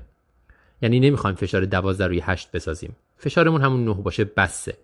permissive hypotension چون فشار بالا مخصوصا اگه با مایع باشه هم فاکتورهای انقادی رو مختل می‌کنه هم خود فشار باعث میشه که لخته ها جابجا بشن و خونریزی بدتر بشه. در حال چاره ای نداشتن. ظاهرا فقط هم دو تا چست تیوب تو بیمارستان داشتن که استفاده کردن. به نظر می‌رسه که همه چیز درست سر مرزی بوده که اینا بهش احتیاج داشتن. و خلاصه میگه هر چی منابع که توی اورژانس داشتیم ما عملا مصرف کردیم. یه چیز دیگه ای که باید راجع بهش صحبت کرد و اینا هم راجع بهش صحبت می‌کنن وضعیت روحی و روانی کسایی که در این شرایط کار کردن و تجربهش کردن. خیلی ها میگه بعد از اون دچار ترومای بعد از استرس شدن PTSD میگه آدمای مختلف مکانیزم های مقابله مختلفی داشتن پرستارایی که اون روز بودن کادر درمانی که اون روز بودن و پزشکا. بعضی اصلا کارو گذاشتن کنار بعد از اون. بعضی های دیگه مقاومت کردن مشکلی نداشتن. بستگی به شخصیت داره و غیره. خودش میگه من بعد از اون روز سه ماه آف گرفتم و اون سه ماه هیچ کاری نکردم. و خودش هم اعتراف می‌کنه که این طبیعتا سالم ترین راه مقابله با استرس نیست. درستش میگه شاید این بود که تک تک آدما بهشون این فرصت داده می‌شد و باشون می‌رفتیم سراغشون از جمله خود من که حرف بزنیم. بهترین راه برای خالی کردن استرس ناشی از کار که توی کار ما خیلی زیاده حرف زدنه. حرف زدن با یک همکاری که شما اصلا ممکنه انتخاب بکنید به عنوان رفیقتون رفیق کارتون فقط برای اینکه با هم دیگه حرف بزنین راجع به چیزهای مختلفی که تو کار تجربه می‌کنید. اونم برای شما حرف بزنه و اینجوری بار استرس رو خالی کنید. طبیعتا درستش و کاملش اینه که با یه روانشناس حرف بزنید. حداقل جلسه یک ماه جلسه روانشناسی و counseling داشته باشین. ولی از اینجا می‌تونیم شروع کنیم که با همکارانمون با کسی که اورژانس رو می‌فهمه می‌دونه چه خبره حرف بزنیم و این بار رو خالی کنیم چون اضافه شدن این بار استرس و زندگی آدم ها رو دیدن و از دست رفتن زندگی آدم ها جلوی چشم ما وقتی که خودمون رو هم مسئول می‌دونیم در دراز مدت بار بسیار بالایی روی روان ما وارد می‌کنه و بسیاری از موارد باعث فرسودگی شغلی، افسردگی، مشکلات دیگه حتی خودکشی میشه.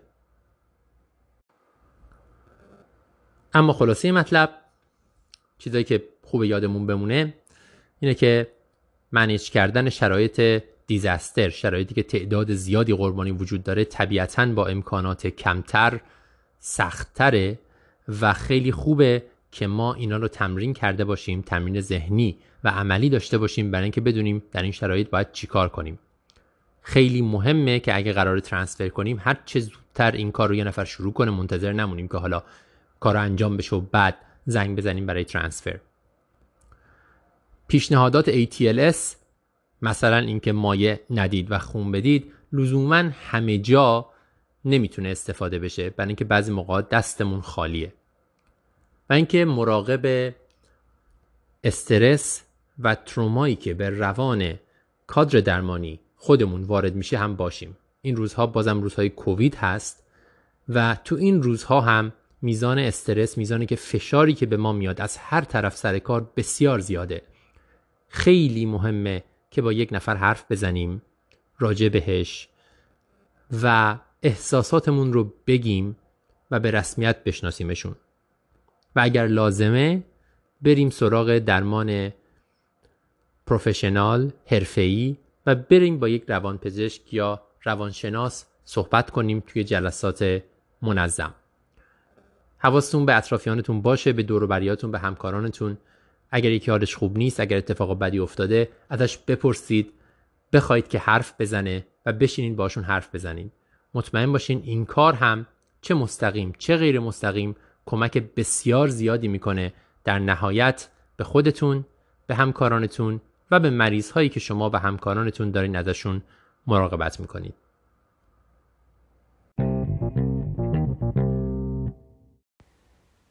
سلام. من بابک هستم و با بخش دوم از Critical Care Mailbag با شما.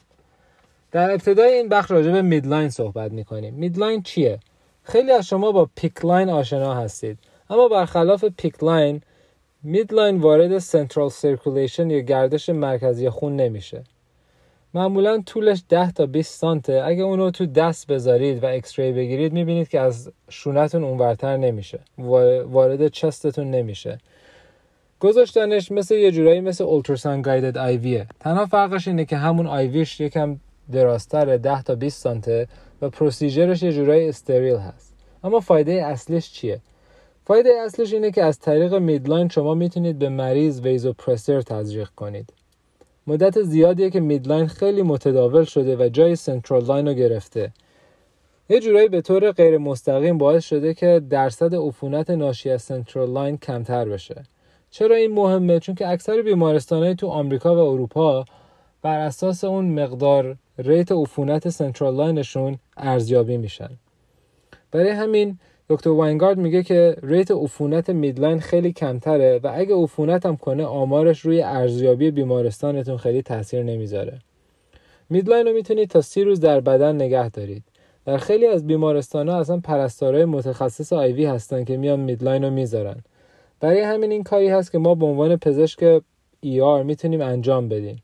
هرچی باشه سختتر از گذاشتن central line نیست. واینگارد میگه که مدتی اگه بیماران septic shock داشته باشه همونطور که در بخش اول بهش اشاره کردیم اون vasopressor رو از peripheral IV شروع می‌کنه و اگه دید مریض بعد از چند ساعت هنوز به vasopressor احتیاج داره اون موقع midline می‌ذاره و vasopressor رو از طریق midline به مریض تزریق می‌کنه. در قسمت آخر بخشم بیا راجع به دو تحقیق جدید صحبت کنیم. یه تحقیق جدید اشاره می‌کنه که تفاوت چندانی بین mean arterial pressure یا MAP 60 یا 65 در بیماری sepsis وجود نداره. یعنی اگه شما هدفتون فشار خون با MAP بالای 60 باشه یا 65 خیلی تفاوتی روی outcome یا mortality مریض نداره. تحقیق دوم یک randomized control trial بود که بیماران دو بیماران سپتیک رو به دو بخش تقسیم می‌کنه.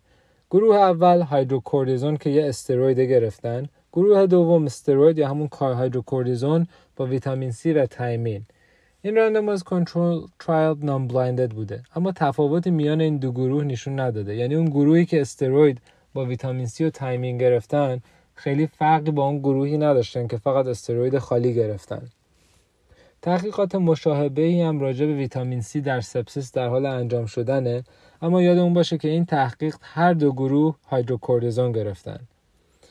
در آخر هم دکتر واینگارد اشاره می‌کنه به دادن steroid در بیماران septic shock و میگه که اون معمولا وقتی از steroid در بیماران septic shock استفاده می‌کنه که اگه مقدار زیادی vasopressor احتیاج داشته باشن یا به چند vasopressor متفاوت احتیاج داشته باشن. در حالت عادی از hydrocortisone استفاده نمی‌کنه. حالا بیاید نکات مهم قسمت دوم با هم مرور کنیم. گذاشتن یک. گذاشتن midline راحت هست و میشه از طریق midline به مریض vasopressor تزریق کنید. نکته مهم دوم. mean arterial pressure 60 تا 65 range قابل قبولی برای بیماران sepsis هست. و نکته سوم تحقیق ها نشون داده که steroid در مقایسه با steroid با ویتامین C هیچ فرقی نداره. و شما می‌تونید به بیماران septic shock تون که به vasopressor زیادی احتیاج دارند یا به دو مدل vasopressor متفاوت می‌تونید به اونا steroid بدید. یه بحث کوتاه درباره موکوزیت التهاب مخاط در بیماران سرطانی. بحثی بین آنان سوامینیتان و سارا دابز. این چیزی نیست که ما خیلی روتین زیاد توی تب ببینیم. داشتن یک راهنمای کوتاه خیلی مفیده که وقتی این مریضا رو دیدیم بتونیم ازشون مراقبت کنیم و بدونیم چیکار باید بکنیم. موکوزیت یعنی التهاب یا آسیب مخاط. از قرمزی شروع میشه صرفا قرمزه تا زخم های بزرگ خونریزی کننده در دهان، گلو، مری و بقیه جی آی ممکنه که وجود داشته باشه. تمرکز ما توی این بحث درباره مشکلات داخل دهانه. معمولا در بیماران سرطانی اتفاق میفته بیمارانی که دارن ریدییشن درمان اشعه سر و صورت می‌گیرن تقریبا 100 درصدشون دچار التهاب مخاط میشن یه موقعی. در مریضای شیمی درمانی اونایی که شیمی درمانی سیستمیک شدید می‌گیرن مثلا اونایی که قرار بعدش پیوند مغز استخوان بشن تا 80 درصدشون در یک مقطعی مکوزیت می‌گیرن. در شیمی درمانی معمولی هم 20 تا 40 درصدشون این مشکل رو می‌گیرن. بنابراین در مریض های سرطانی مشکل بسیار شایعیه. معروفترین دارویی که این آرزه رو ایجاد می‌کنه 5FU 5 فلوراسیل که برای درمان سرطان های مختلفی استفاده میشه. حتی معروفی که میگن وقتی 5 FU دارین به مریض میدین باید یه درمان پیشگیری کننده از مکوزیت هم به مریض بدین. Preventative Oral Cryotherapy اسمش هست. اسم خیلی تکنیکال و پیچیده‌ای به نظر می‌رسه ولی معنیش در واقع اینه که مریض در حالی که داره شیمی درمانی می‌گیره یه یخ یا یک چیز سرد رو مک بزنه تا پیشگیری کنه از احتمال اینکه مخاطها ملتهب بشن. تصور بر اینه که بیشتر این مریض ها میان و شکایت می‌کنن از اینکه یه چیزی توی دهنشون درد می‌کنه. ولی واقعیت اینه که اکثر مریض ها اینجوری پرزنت نمی‌کنن. اون رو پذیرفتن و اونو می‌دونن. ولی پرزنتیشنشون با اورژانس عواقب اینه. یعنی دهیدریشن به خاطر اینکه نمی‌تونن آب بخورن به اندازه کافی با سوء تغذیه به خاطر اینکه نمی‌تونن غذا به اندازه کافی بخورن کاهش وزن و داروهاشون رو نمی‌تونن بخورن. خیلی از این مریض ها روی داروهای ضد تشنجن خیلی ها برای خوابوندن التهاب روی استروئیدن داروهاشون هم نمی‌تونن بخورن و با عوارض اینا میان. در واقع مریضی میاد که داره شیمی درمانی می‌کنه دهیدرست حال عمومیش خوب نیست ضعف داره. ما اینا رو همه رو میذازیم گردن شیمی درمانی و سرطان. ولی در واقع بخش بزرگیش به خاطر اینه که مریض داخل دهانش درد داره به خاطر همین مکوزید نمی‌تونه بخوره و بنوشه. بنابراین خیلی مهم اگه رو در نظر بگیریم و حواسمون بهش باشه ممکنه بتونیم خیلی از مشکلات رو حل کنیم. بپرسیم راجع بهش یه نگاه توی دهن بندازیم. یه مشکل دیگه که پیش میاد اینه که ما مکوزیت رو باید از HSV افتراق بدیم. چون بعضی موقع ها این زایعات دلیلش HSV هرپسه نه مکوزیت ناشی از شیمی درمانی. اون درمان خودش رو داره باید درمان ضد ویروس بگیره و غیره.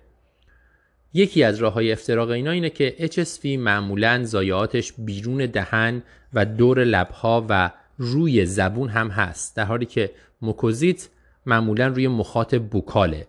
و شما انتظار ندارید که روی لبها و بیرون دهن اینو ببینید. حالا چیکار بکنیم این مریضو؟ اول از همه که باید حواسمون به کارهایی باشه که انجام بدیم برای اینکه پیشگیری کنیم از اینکه این اتفاق بیفته. خیلی از مریض های شیمی درمانی روی انواع مختلف شستشو کننده های دهان هستند مثلا محلول کلورهکسیدین محلول بیکربنات سدیم اینا رو به صورت مایعات شستشوی دهانی میدن بهشون تا مرتب دهنشون رو بشورن. همینطور هم بهشون میگن که با مسواک نرم مخاط رو مسواک بزنن تا این زایعات اگر چیزی روش هست برطرف بشه. خیلی از این مریض ها هم داروهای ضد قارچ رو به صورت مایعات شستشوی دهانی می‌گیرن.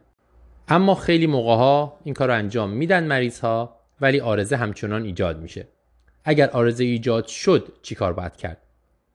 اول از همه و مهمترینش شاید کنترل درده چون همون درد باعث میشه که مریض نخوره و آب نتونه بخوره و در نتیجه دهیدره بشه و دچار سوء تغذیه. روش های مختلفی برای درمان درد وجود داره. معروفترین و شایعترینش محلول شستشوی دهانی لایدوکاینه. چیزایی که کمتر شایع هست محلول شستشوی دهانی مورفینه. یه محلول دو درصده و حتی محلول شستشوی دهانی داکسپین. داکسپین یه داروی ضد افسردگیه و خود این متخصصان هم نمی‌دونن چجوری اثر می‌کنه ولی می‌دونیم که اثر می‌کنه به صورت شستشوی دهانی و درد رو کم می‌کنه. داکسپین نیم درصده. حواسمون باشه که این داروها مخصوصا وقتی که زخم تو دهن وجود داره می‌تونن جذب سیستمیک داشته باشن. هم مورفین هم lidocaine. در نتیجه موقع دادنش حواسمون باشه که دوزش بیشتر از دوز toxic این داروها نشه و اگر مریض اومد با عوارضی که می‌تونه عوارض مسمومیت با لیدوکاین یا مورفین هست این احتمال رو در نظر بگیریم و مطابق با خودش درمانش کنیم. نکته ای که باید مریضا حواسشون باشه اینه که محلول رو باید دو تا پنج دقیقه توی دهان نگه داشت. تا اثر کنه. اینجوری نیست که بریزی تو دهن بریزی بیرون و انتظار داشته باشی که اثر کنه. خیلی از مریضا اینو نمی‌دونن. دو تا پنج دقیقه باید محلول توی دهان بچرخه و بعد بریزیش بیرون. در نهایت اگر هیچ کدوم از اینا اثر نکرد طبیعتا باید آنالژیک سیستمیک داد. درد و درمان کرد با اوپیوید با چیزهای دیگه. چون درمان درد مهمترین چیزیه که به مریض کمک می‌کنه بتونه آب بخوره غذا بخوره و هم مقاومت بدنش در مقابل شیمی درمانی بهتر بشه و هم به بهبود مریض از شرایط سرطان کمک کنه. چیز دیگه ای که مد نظرمون باید باشه اینه که مریض ممکنه بیاد با عفونت سیستمیک.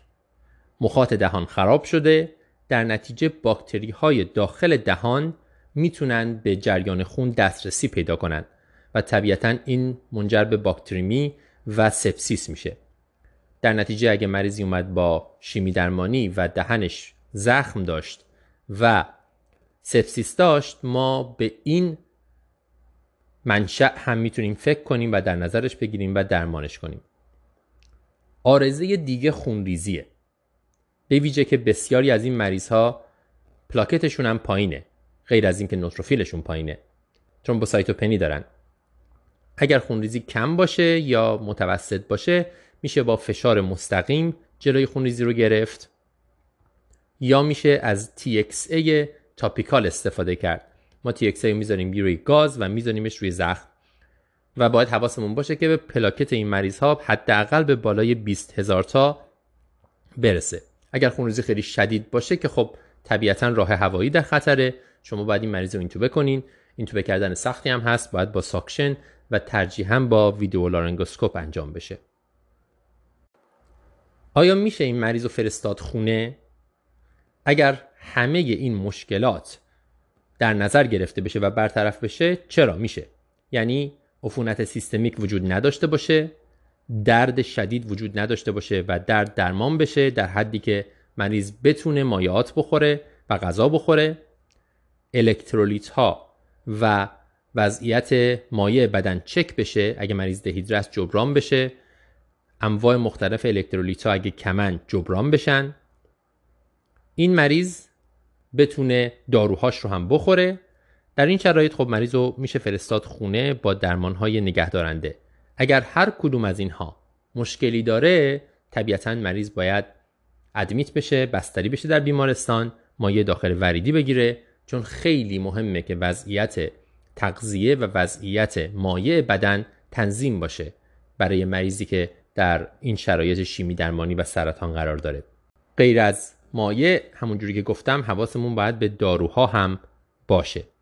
این یه خلاصه ای از موضوعی که ما ممکنه تو اورژانس ببینیم و با تشخیصش و با اینکه حواسمون بهش باشه بتونیم مفید باشیم و حال مریض رو بهتر کنیم. موکوزیت التهاب مخاط در بسیاری از سرطان ها پیش میاد. دردناکه جوری که مریضا پرزنت می‌کنن معمولا به خاطر درد داخل دهان نیست بلکه با دهیدریشن با سوء تغذیه و با عوارض نخوردن مراجعه می‌کنن. همینطور با عوارض نخوردن داروها.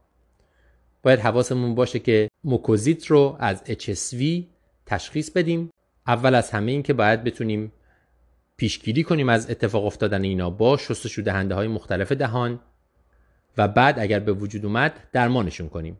درمان اول درمان های لوکاله مثل لایدوکاین، مورفین، داکسپین که گفتم و باید دو تا پنج دقیقه محلول رو توی دهن نگه دارن. اگر نشد طبیعتا درمان ضد درد سیستمیک لازم دارن این مریض ها حتما مریضی که به این شرایط میاد باید خونش رو چک کنیم مطمئن باشیم که الکترولیت ها درستن. مریض دهیدره نیست و اگه باشه جبرانش کنیم. حواسمون به عفونت باشه. اگه عفونت سیستمیک وجود داره ممکنه که منشأش این باشه. حواسمون به خونریزی باشه. اینا ممکنه خونریزی کنن. اگه کم باشه میشه با فشار مستقیم و TXA درمانش کرد. اگه زیاد باشه مریض باید این توبه بشه. و اگر همه اینها بررسی شد و حل شد و مریض می‌تونه بخوره مریض می‌تونه بره خونه. در غیر این صورت باید بستری بشه.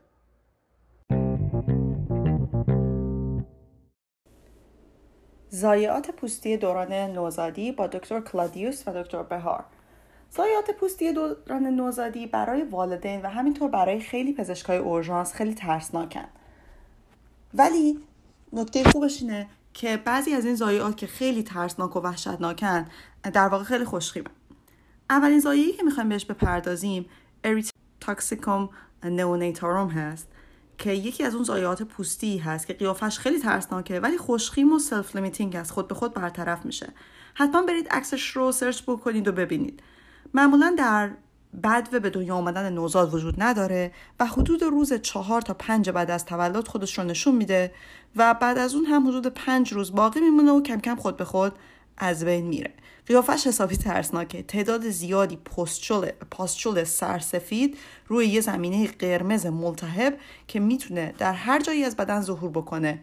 بجز کف دست و پا. کم کم همینجوری که حالا به ضایعات می‌پردازیم متوجه میشید که هر وقت بچه ای کف دست و پاش ضایعه ای داره یکم باید حواسمون بیشتر جمع باشه. پس اینا یه عالم پاسچوله روی زمینه خیلی ملتهب و قرمز هر جایی از بدنم می‌تونه ظهور کنه ولی کف دست و پا نیست.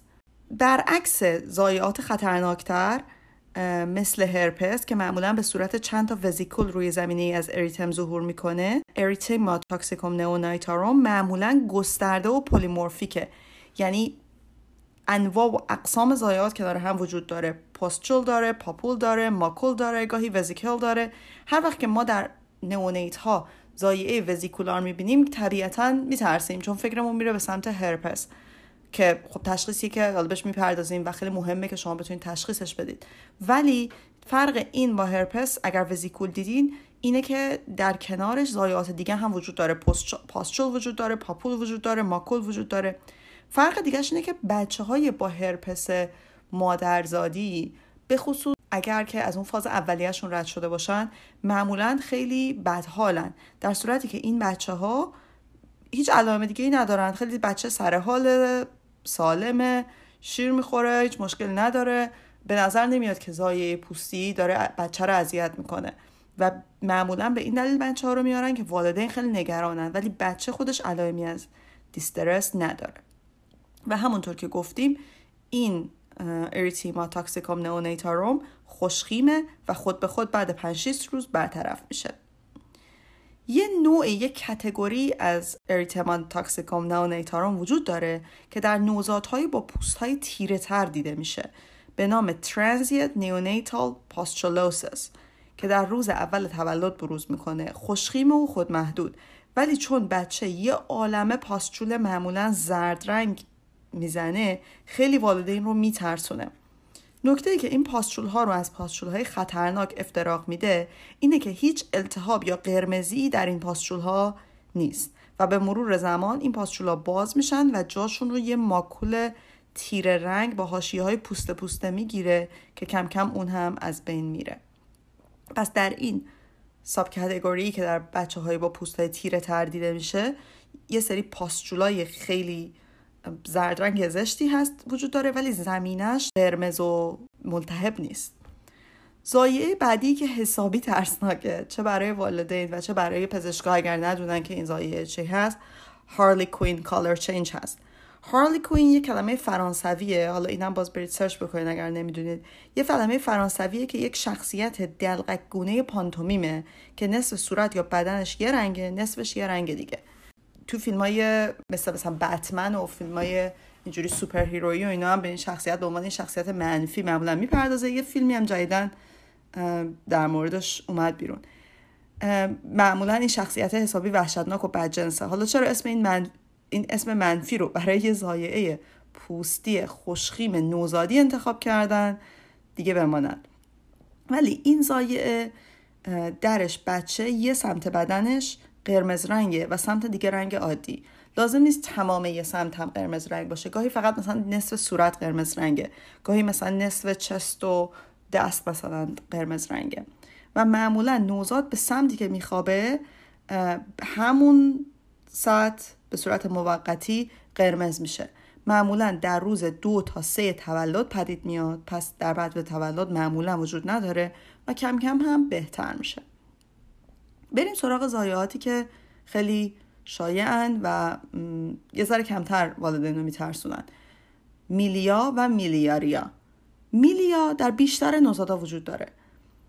اگه لمس کرده باشین مثلا صورت خیلی این نوزادارا روی بینی یا پیشونیشون یه سری سیستای کراتینی زیرپوستی دارن که نه دردناکه نه ملتهبه حدود یه میلیمتر قطر داره و یه جورایی مثلا پوست بکش دست بکشید به مثلا پوست بینی این بچه ها مثلا یه ذره زبره زیر دستتون یه زبری حس می‌کنید حتی در حدی نیست که خیلی از والدین متوجهش بشن.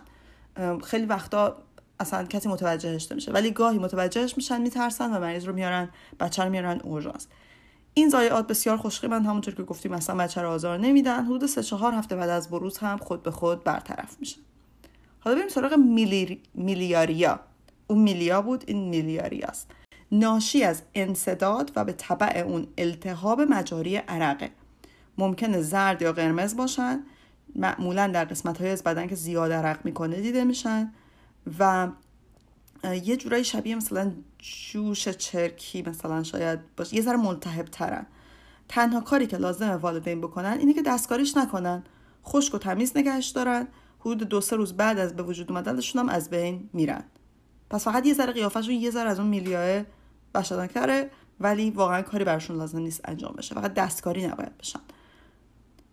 آکنه نوزادی مثل کومدون هایی که می‌تونن روی بینی و پیشونی وجود داشته باشن نتیجه هورمون های مادریه و در که در دوران جنینی به بچه منتقل شده و معمولا هم خود به خود از بین میره. حالا بریم سراغ اگزما یا اتوپیک درماتایتیس که بسیار بسیار شایعه محل این ضایعات در نوزادها گونه ها و محل رویش مو هست. حدود سن دو تا سه ماهگی ظهور می‌کنه. پس اینا هم روزای اول و هفته های اول نیست. درمانش دو فاز داره. او در اون فازی که شما خیلی همه چی ملتهب و خیلی پوست پوست است و می‌خواین درمانش بکنید می‌تونید از هیدروکورتیزون با درصد خیلی خیلی کم با استروید خیلی ضعیف مثل هیدروکورتیزون خیلی ضعیف استفاده بکنید که این باعث کاهش التهاب موضعی میشه. علائم رو بهتر می‌کنه. ولی باید حواسمون باشه که هر بار در پوست بچه ترک ایجاد بشه آلرژن ها دوباره می‌تونن وارد بشن و اگزما می‌تونه عود بکنه. پس کورتیکوستروید به تنهایی درمان نیست. قدم دوم درمان اینه که این بچه ها به شدت باید مرطوب و چرب نگه داشته بشن وازلین خیلی درمان خوبیه. باید سر تا پای بچه ها رو وازلین مالید حسابی. یه جوری باید باشه که بچه حسابی لیز باشه تو دستتون. و حسابی باید بچه رو چرب و مرتوب نگه داشت. چیز دیگه که در نوزادا شایعه درماتیت سبوریک یا کرادل کپ هست که در سرشون هست. ناشی از واکنش بیش از حد به قارچ مالسزیا فورفوره. به صورت یک زایعه با پوسته های خیلی زیاد روی سر و صورت ظاهر میشه و گاهی زمینه خیلی قرمز رنگی داره. بچه از لحاظای دیگه نرماله به نظر نمیاد که از وجود زایعه اذیت بشه ولی والدین گاهی میترسن. گاهی میشه یکم روغن و یکم مثلا مینرال اویل و یکم روغنای مثلا مینرالو میشه به یه مسواک خیلی نرم مالید و باهاش روی پوست بچه رو آروم آروم برس کرد و این پوسته ها رو جدا کرد. خلاصه اینکه چیز اصلا خطرناکی نیست. اگر التهاب خیلی زیاده و می‌خواین برطرفش بکنید باز میشه از استرویدهای خیلی خفیف و اونها فقط روزی یک بار استفاده کرد. بریم سراغ همانژیوم ها همانژیوم ها هم از اون ضایعاتی هستن که خیلی می‌تونن قیافه های وحشتناکی داشته باشن. نکته که در مورد همانژیوم ها مهمه اینه که همانژیوم ها یه روی سر و صورت و به خصوص در خط وسط نیاز به ارجاع فوری به متخصص دارن. چرا؟ چون مثلا همانژیوم هایی که در اطراف چونه هستن و مثلا با گاهی شما بچه می‌بینید که در, در روی چونهشون محلی که مثلا مردای بزرگ سال ریش دارن اینا همانژیوما دارن. اینا خیلی مهمه که ارجاع داده بشن. دلیلش هم اینه که خیلی وقتا اینایی که روی چونه و گردنشون همانژیوم دارن روی راه های هواییشون هم همانژیوم دارن. پس خیلی مهمه که سریع و جدی بررسی بشن. به طور کلی همانژیوم ها تا چند ماه اول بزرگ میشن بعد شروع می‌کنن به کوچیک شدن. و گاهی تجویز بتا بلاکر ها می‌تونه کمک کنه در تر از بین بردنشون. که البته این درمانی نیست که شما بخواید در اورژانس شروع بکنید و این باید حتما تحت, تحت نظر متخصص باشه. همانژیوم های دیگه ای که مهمن همانژیوم های روی پلکن چون نوزاد در طول دوره نوزادی به مرور زمان با چیزهایی که می‌بینه با تحریکات بینایی که می‌بینه بیناییش در واقع دیولوب می‌کنه بیناییش شکل می‌گیره. پس اگه همانژیومی بزرگی روی پلک باشه و باعث بشه دید بچه مختل بشه این خیلی مهمه که درمان بشه. به این دلیل که می‌تونه رو بینایی بچه در طولانی مدت اثر بکنه. حالا که زایات خوشخیم و نسبتا خوشخیم رو در موردشون صحبت کردیم بریم سراغ زایات خطرناک. اول از همه هرپس. هرپس خیلی مهمه که میس نشه. سه نوع هرپس رو می‌خوایم اینجا مطرح بکنیم که یه جورایی توی یک تیفن یعنی در واقع خیلی وقتا بچه تو اون مرحله اول میاد خیلی وقتا بچه در اون مرحله دوم میاد یا سوم میاد یا خیلی وقتا بچه میاد تو اون مرحله اول ولی شما میس می‌کنید بعد ممکن تو مرحله دوم و سوم بیاد که خوبی خیلی وحشتناک است نوع اول مرحله اول نوعی هست که پوست و چشم و مخاطات رو درگیر می‌کنه. حواستون باشه یه بچه واسه اینکه هرپس نوزادی داشته باشه لازم نیست سر تا پاش پر وزیکل باشه. گاهی شما فقط یه دونه دو تا سه تا وزیکل یه جا می‌بینید و همون تنها در واقع شاهدی هست که شما دارید برای اینکه این بچه ممکنه هرپس نوزادی داشته باشه. پس در هر ویزیت کودکان به یه جورایی قانون کلی در مورد نوزادا ولی در این مورد خیلی مهمه. حتما تمام پوست کودک رو معاینه بکنید. یعنی در هر ویزیت نوزاد که میارن اورژانس یا حالا هر جایی که شما هستید حتما حتما حتما تمام لباس های بچه باید در آورده بشه و تمام پوست بچه باید دیده بشه. خیلی وقتا بچه ها میترسن وقتی شما دارین این کار رو می‌کنید. خیلی وقتا خوبه که تو بغل مادر این کارو بکنید یا به مادر بگید لباس ها رو در بیاره یا به مادر بگید مثلا بچه رو به چرخونه که شما ببینید پشتش رو ببینید. خاصه خیلی مهمه که تمام پوست بچه معاینه بشه. دو نوع دیگه خطرناکتر هرپس که تشخیصشون هم سخت یکی انسفالیت هرپسی هست و دوم هرپس سیستمیک. این نوع هرپس می‌تونه به صورت سپسیس باکتریال بروز بکنه. یعنی شما یک بچه رو براتون میارن که شدیداً بدحاله و septic ه و شما باید به هرپس حتما فکر بکنید. به خصوص اینکه مادرها ممکنه حدود 50 درصدشون هرپس داشته باشن ولی هرگز علائمی نداشته باشن. یا ممکنه سابقه هرپس رو به شما گزارش ندن. که این تشخیص هرپس نوزادی رو خیلی سخت می‌کنه و مهمه که حتما همیشه بهش فکر بکنید. اگر شما در همون فاز اول که فاز پوستی مخاطی چشمی هست این بیمارا رو این نوزادا رو تشخیص بدین و بستریشون بکنید و بهشون آسیکلوویر وریدی بدید از پیشرفت هرپس به انسفالیت و هرپس سیستمیک جلوگیری کردید و تقریبا 100 درصد این نوزادا شانس بهبودی کامل بدون عوارض نورولوژیک دارن. پس خیلی مهمه زود درمانشون کنید. در هر نوزادی که با تشنج به اورژانس میارن به انسفالیت هرپسی فکر کنید به هر نوزادی که با تصویر بالینی سپسیس به اورژانس میارن به هرپس سیستمیک فکر کنید. برای انسفالیت هرپسی اگر CT بگیرید ممکنه بعضی موقع بتونید درگیری بخش temporal مغز رو ببینید. ضایعات پوستی که کف دست و پا رو درگیر می‌کنن شامل سیفلیس مادرزادی هست که با پنسیلین درمان میشه و همینطور acral pustulosis acral شامل pustule هایی هست که در کف دست و پا وجود داره خارش خیلی زیادی داره این ضایعات معمولا در بدو تولد وجود ندارن. خیلی و علتش خیلی مشخص نیست اتیولوژیش مشخص نیست. ولی دیده شده که خیلی وقتا همراه با scabies یا همون گال یا جرب به وجود میان و گاهی با اون اشتباه میشن. ولی خیلی وقتا با همدیگه یا پشت هم دیده میشن. و درمان درمان مشخصی که واسه acral pustulosis وجود نداره چون اتیولوژیش نامشخصه.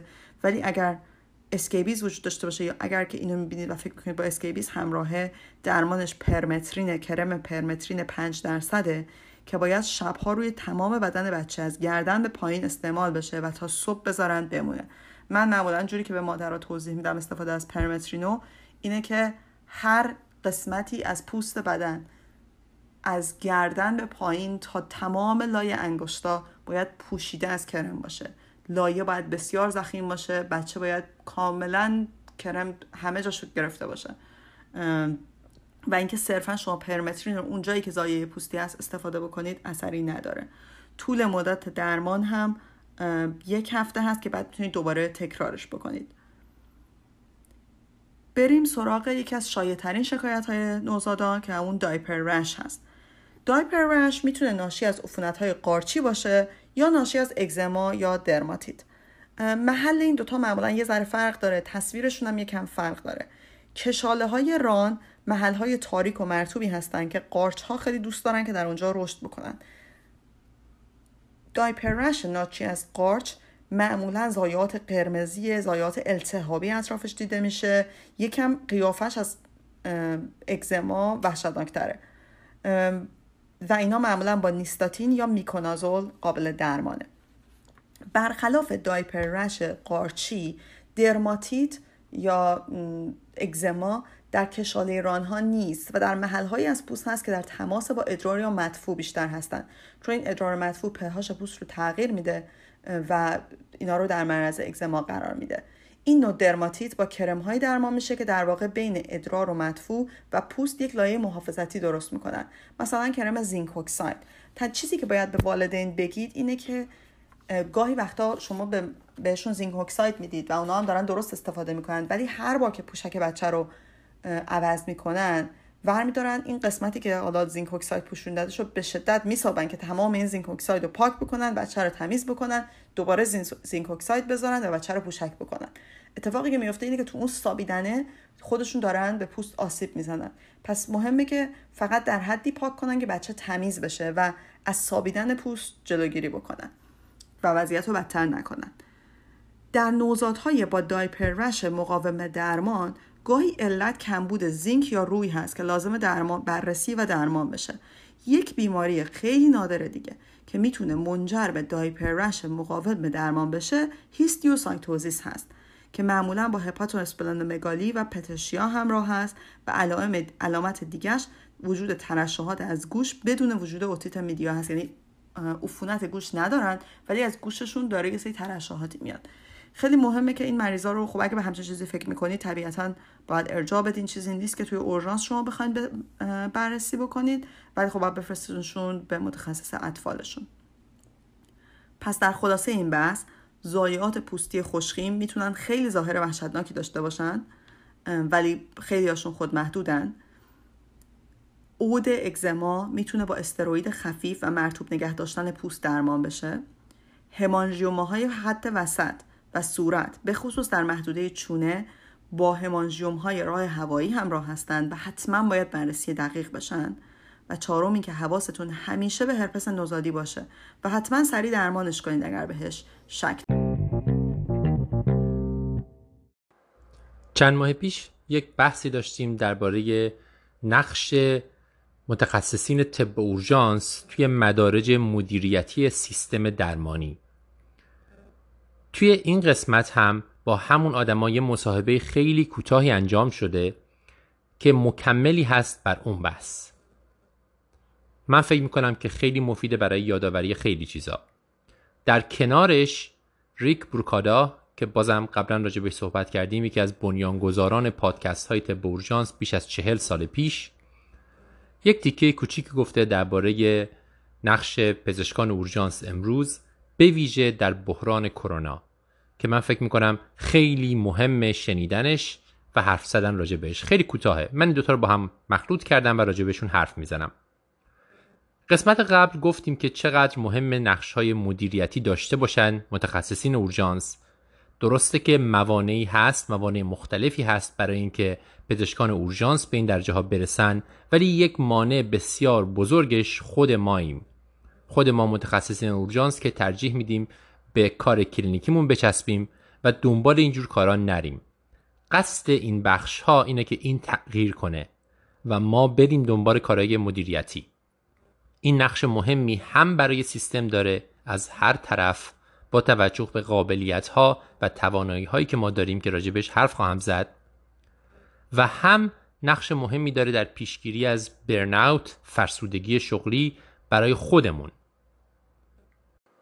گفتیم که قدرت تصمیم گیری ما قابل مقایسه با هیچ تخصص دیگه ای نیست. ما یاد گرفتیم که در شرایط پیش بینی نشده بهترین تصمیم رو با امکانات موجود بگیریم. همینطور گفتیم که ما از جنبه های مختلفی قضیه رو می‌بینیم. برخلاف خیلی از تخصص ها که فقط یک جنبه یک موضوع رو می‌بینن.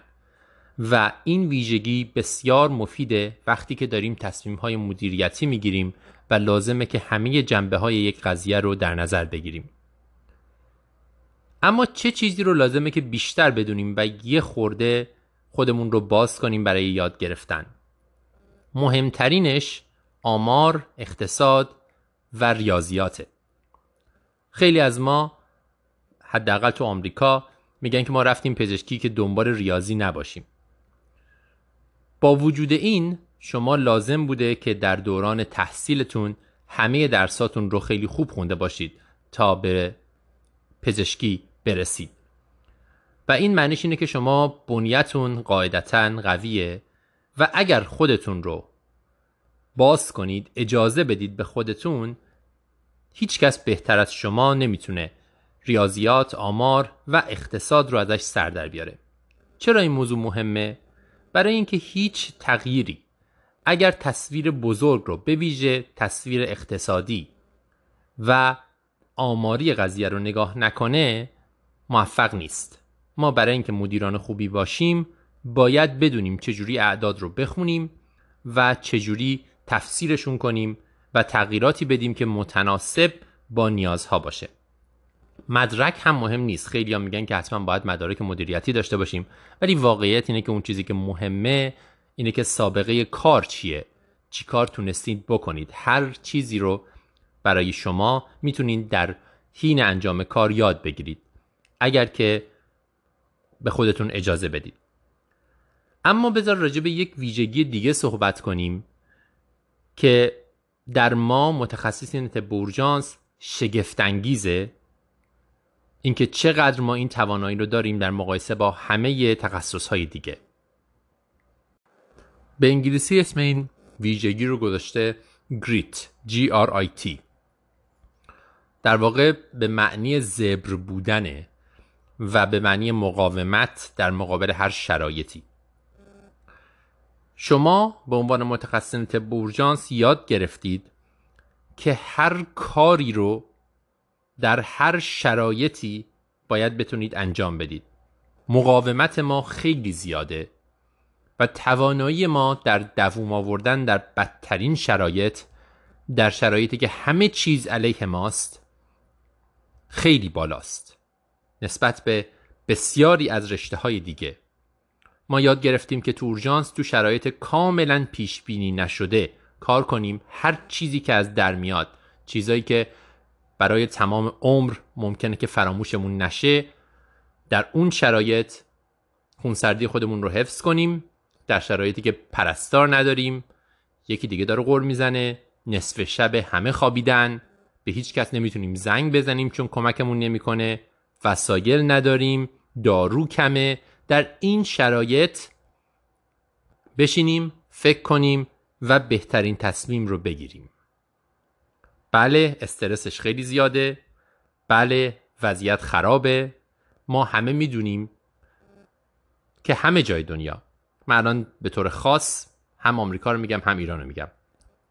وضعیت اقتصادی سیستم درمانی خرابه. و سیستم باید تغییر کنه. این تغییر خواهد اومد. احتمالا تغییر خیلی بزرگی هم خواهد بود. ولی بهترین کسی که می‌تونه این تغییر رو پیش بینی و مدیریت کنه به نظر گوینده های این قسمت ما متخصصین طب اورژانسیم. اگر ما بشینیم و اجازه بدیم برامون تصمیم بگیرند ما فقط قربانی اون تصمیم ها خواهیم بود. تنها راهش اینه, اینه که خودمون بشینیم پشت فرمون و خودمون این تغییرات رو مدیریت کنیم. این موضوع نقش خیلی مهمی هم داره یادآوریش برای همون چیزی که از اول گفتیم فواید این که متخصصین اورژانس برن تو نقش های مدیریتی. یکی از مشکلات ما همیشه این بوده که دیگران برای اورژانس ما تصمیم گرفتن و نه از اورژانس چیزی می‌دونن نه از ما چیزی می‌دونن. اگر ما می‌خوایم این اتفاق نیفته ما باید تصمیم گیرنده باشیم.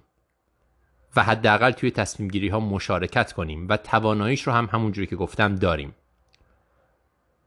این موضوع در شرایط فعلی که کل سیستم درمانی با یک بحران روبروه هم به دلیل مشکلات قبلی و هم با توجه به وضعیت کووید و اینکه این تجربه باعث خواهد شد که سیستم درمانی شاید برای همیشه تغییر کنه. تغییرات از جاهای مختلف شروع شده و موجش به همه جا خواهد رسید. چند سال دیگه خیلی از چیزها تو سیستم درمانی چه از نظر اقتصادی و چه از نظر کلینیکال و چه از نظر مدیریتی مثل امروز نخواهد بود. و چقدر خوبه که ما متخصصین طب اورژانس تو این تغییر مشارکت داشته باشیم و فرمون دست ما باشه تا بدونیم چی کار داریم برای خودمون می‌کنیم.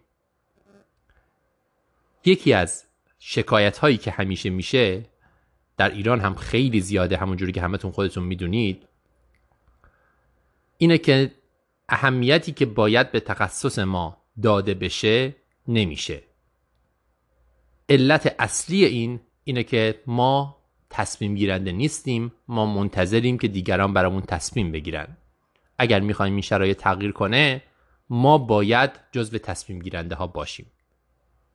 توی قسمت بعدم ریک بروکادا راجع به همین موضوع صحبت می‌کنه تقریبا. شرایط فعلی رو تشبیه می‌کنه به جنگ جهانی دوم و شرایط انگلستان در مقابله با آلمان نازی. چرچیل یک سخنرانی معروفی داره که میگه که This is your finest hour. به انگلیسی ها میگه. میگه شما هزار سال در جهان بودین اما این مهمترین ساعت شما در تاریخه. ریک میگه روزهای کنونی روزهای کووید شاید همون مهمترین ساعت تاریخی برای طب اورژانس. اینجاست که شما دارین نشون می‌دید کی هستید چی کار می‌تونید بکنید و این یک فرصته. کلی حرف می‌زنه راجع به اینکه با وجودی که ده سال هیچ مریضی ندیده چون بازنشسته شده هنوز خودش رو یک متخصص اورژانس می‌دونه و چقدر افتخار می‌کنه به طب اورژانس و کاری که دارن انجام میدن در سراسر جهان از جمله در ایران برای مریض ها وقتی وارد یک اورژانس شلوغ میشید که انگار هیچ تکونی نخورده از شیفت قلبی, قبلی شما. وقتی هم دارید از مریضتون مراقبت می‌کنید هم به فکر محافظت از خودتون و خانوادهتون هستید. و احساس می‌کنید که همه چیز علیه شماست. شرایط بیماری، شرایط اجتماعی، شرایط مالی، شرایط فرهنگی و شما وظیفه دارید که بیاید و با همه این مشکلات کنار بیاید توی اورژانس. و شاید بسیاری از مشکلات رو حل کنید توی اورژانس که اصلا ربطی به اورژانس نداره. یکی از مشکلات سیستم اینه که الان همه مشکلات که جای دیگه باید حل بشن در نهایت نتیجهش می‌رسه به اورژانس. از اعتیاد از مشکلات خانوادگی همه چیز آخرش میاد به اورژانس. شما باید این قضیه رو تو اورژانس فکر کنید چجوری می‌تونید حل کنید. مثلا طب سالمندان درست نیست. شما باید فکر کنید که چجوری باید این سالمندی که جلوتون هست رو پیشگیری کنید. در حد توانتون از اینکه دوباره بیفته و این دفعه سرش رو بشکنه و خونریزی مغزی بکنه. حالا در شرایط کووید این مشکلات چند برابر شده. همچنان مثل همیشه شما یاد می‌گیرید که از همه مراقبت کنید. هر جور ثروت، نژاد، وضعیت اقتصادی اجتماعی که می‌خوان داشته باشن بی خانمان باشن یا نباشن شما از همه دارید مراقبت می‌کنید با همه این استرس ها این پاندمیک وضعیت جهان رو وضعیت درمانی رو حداقل در جهان تغییر خواهد داد. خیلی چیزهای دیگر رو هم تغییر میده. ولی این تغییر حتمیه. سیستم اورژانس رو هم شاید تغییر بده. اگر بخوایم وصلش کنیم به بحث قبلی خیلی خوبه که ما در رأس این تغییرات باشیم و توشون مشارکت کنیم.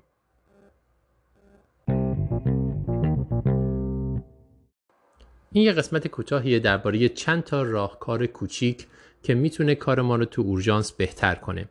مصاحبه است با دکتر ویت فیشر که مؤسس سایت procedures.com همه ما توی اورژانس هایی کار می‌کنیم که کامل نیست. به دلایل مختلف. نرس پرستار به اندازه کافی نیست. همه چیز سر جای خودش نیست. نمیشه مریضا رو همیشه مانیتور کرد. چیزهایی که ما می‌خوایم کمه و غیره. همه ما یاد گرفتیم که با این شرایط کار کنیم و از راه حل های کوچیک خودمون استفاده کنیم برای اینکه شرایط رو کم بهتر کنیم. یکی از مهارت های طب اورژانس اینه که با کمترین امکانات بیشترین جواب رو بگیره. حالا تو این قسمت ما سه تا راهکار کوچیک راجع بهش حرف می‌زنیم که می‌تونه خیلی کمک کننده باشه. اولی همه ما این تجربه رو داشتیم. که با یه عالم دردسر برای یه مریض آیوی می‌گیریم. نیم ساعت بعد پرستار میاد میگه آیویش در اومده باید دوباره بگیریم یا مریض رو نمیشه آیوی گرفت باید شما بیای بگیری یا با اوترسان باید بگیری و غیره. آیوی در اومده. ممکنه به خاطر این باشه که مریض خیلی آژیته است داره حرکت می‌کنه و نمیشه آرومش کرد. ممکنه که مریض خیلی داره تعریق می‌کنه و چسبا نمیچسبه آیوی راحت در میاد. مخصوصا موقعی که مریض خیلی آجیت است و سخت نگه داشتنش یا وقتی که خیلی سخت بود آیوی اولیه رو گرفتن به دلیل شرایط مریض به دلیلی که مریض رگ خوبی نداره و غیره شما با اوتروساوند یا آیوی گرفتید حالا پرستار بهتون میاد میگه این آیوی در اومد. خیلی سخته که دوباره این کار رو انجام بدید. یه تریک خیلی کوچولو وجود داره که من تا حال استفاده نکردم ولی از این به بعد استفاده خواهم کرد. اونم اینه که اگر چسب چسبی که برای درمان لسریشن ها استفاده می‌کنید تو اورژانس همونی که بهش میگن درما باوند اگر از اونا دارید یک قطره از اون چسب رو بذارید جایی که آیوی داره وارد پوست میشه. وقتی که آیوی رو گذاشتید یک قطره چسب بچکونید روش. بعدش چند ثانیه بعد سب کنید طبیعتا تا خشک بشه. بعدش می‌تونید روش اون چسبای دیگر رو بزنید یا حتی بعضیا بانداژ می‌کنن اون آیوی رو برای اینکه اتفاق براش نیفته. این خیلی کمک می‌کنه به اینکه اون آیوی در نیاد. دکتر فیشر میگه که من تا حالا ندیدم آیوی که اینجوری من با چسب ثابت کردم روی پوست در بیاد. خیلی تریک کمک کننده برای موقعی که شما نمی‌خواید این آیوی به هیچ قیمتی در بیاد. این یکی. دومی هم خیلی جالبه. من خیلی مریضا رو می‌بینم که میان تو اورژانس و مشکل شنیدن دارن. و اون وسیله ای که کمک می‌کنه بهشون برای شنیدن رو جا گذاشتن تو خونه یا ندارن اصلا و شما مجبوری داد بزنید به مریض تا مریض بشنوه. مخصوصا در مریض های مسن خیلی خیلی زیاد اتفاق میفته من تا حالا این کارو نکردم ولی ظاهرا یک روتین هست که خیلی ها از استاتوسکوپشون استفاده می‌کنن. یعنی استاتوسکوپ می‌ذارن تو گوش مریض توی اون حرف می‌زنن و خیلی کمک می‌کنه. همه ما از این استاتوسکوپ ها دیدیم که دوربر اورژانس ریخته معلوم نیست مال کیه. خیلی موقع ها هم مال خود اورژانسه. استاتوسکوپ های یک بار مصرفه که هستش اونجا. اول از همه که می‌تونید از اینا استفاده کنید. می‌تونید بذاریدش همراه با مریض حداقل تا وقتی که مریض تو اورژانسه بذارید تو گوشش و همه توی اون صحبت کنن. یه راه دیگه ای که این قسمت پیشنهاد می‌کنه اینه که یک وسیله شبیه اون رو خودتون بسازید. خیلی هم آسون ساختنش. یه دونه سر suction می‌خواد و یک مقدار لوله suction و یک سرنگ بزرگ. یکی از اون سرنگای 20 سی سی حداقل. میگه که سر suction رو وصل کنید به لوله. بعدش اون رو وصل کنید به سرنگ و سر suction رو بذارید تو گوش مریض و توی سرنگ صحبت کنید. با این وسیله خیلی ساده شما خیلی بهتر می‌تونید با مریض صحبت کنید و مریض صدای شما رو بهتر میشنوه و ارزش history که از مریض می‌تونید بگیرید به مراتب بالاتر میره. اما trick سوم. درباره خون گرفتن از اطفال و به ویژه نوزادان هست. یه راهی که ما از اطفال و نوزادان مخصوصا نوزادان خون می‌گیریم از پاشنه پاشونه. خون خیلی کمی هم لازمه. چند قطره و ما اینو میرزیم توی این ظرفای خیلی کوچیک جمعآوری خون و میفرستیمش به لب میفرستیمش به آزمایشگاه و خیلی موقع ها لخته میشه و شما باید دوباره خون بگیرین. که خب دردسر ایجاد می‌کنه برای شما و پدر مادر خیلی خوششون نمیاد و غیره.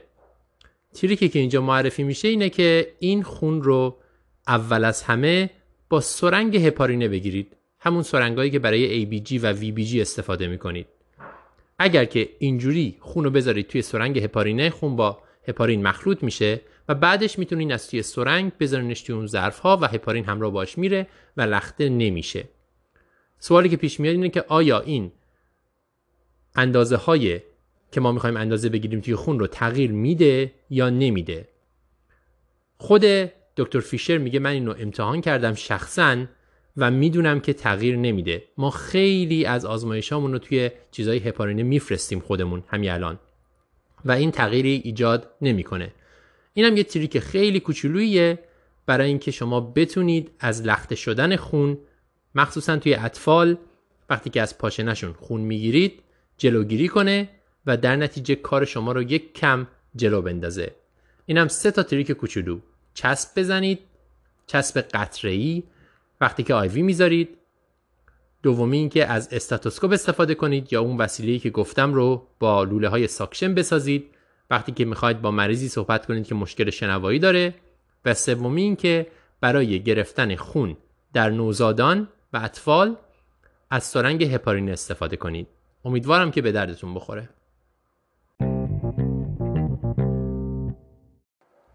اما نامه ها دو تا نامه مطرح شده و جواباشون بحث میشه. اولی درباره تروپونین با حساسیت بالاست.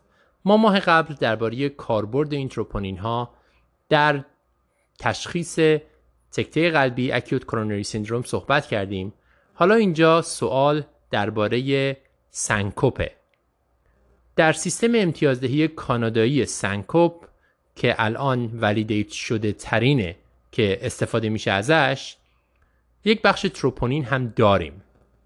سوال اینه که تروپونین با حساسیت بالا چجوری این وسط استفاده میشه؟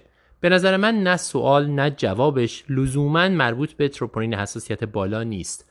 مربوط به هر سنکوپیه که شما براش تروپونین میفرستین هر جور تروپونینی.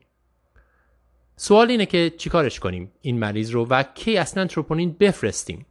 با توجه به اینکه ما از طرف میگیم لازم نیست برای همه مریض های سنکوپ تروپونین بفرستیم از طرف دیگه توی این سیستم امتیازدهی ما تروپونین داریم. چی کارش کنیم؟ جوابی که عمل به این میده اول درباره فرستادن تروپونینه.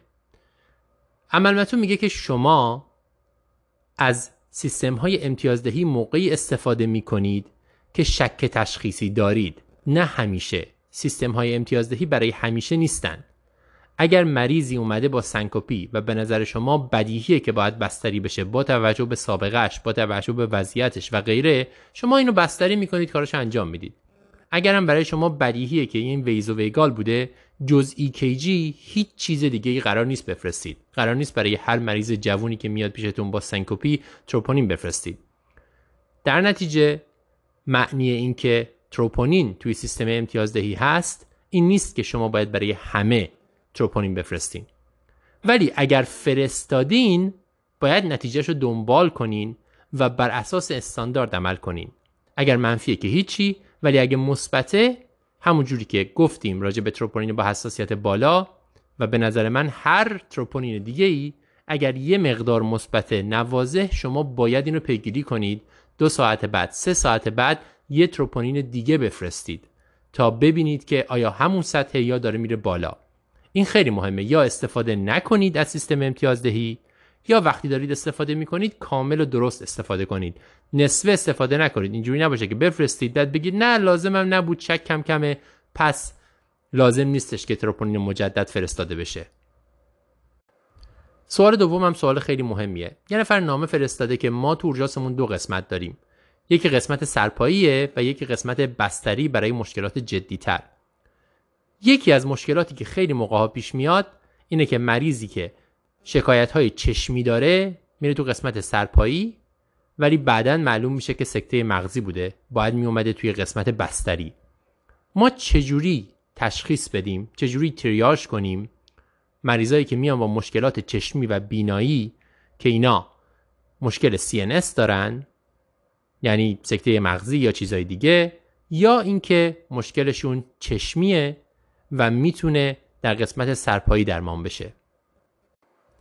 مثلا تار دیدن از دست دادن بینایی دوگانه دیدن دوبینی هر کدوم از اینها رو چیکارش کنیم؟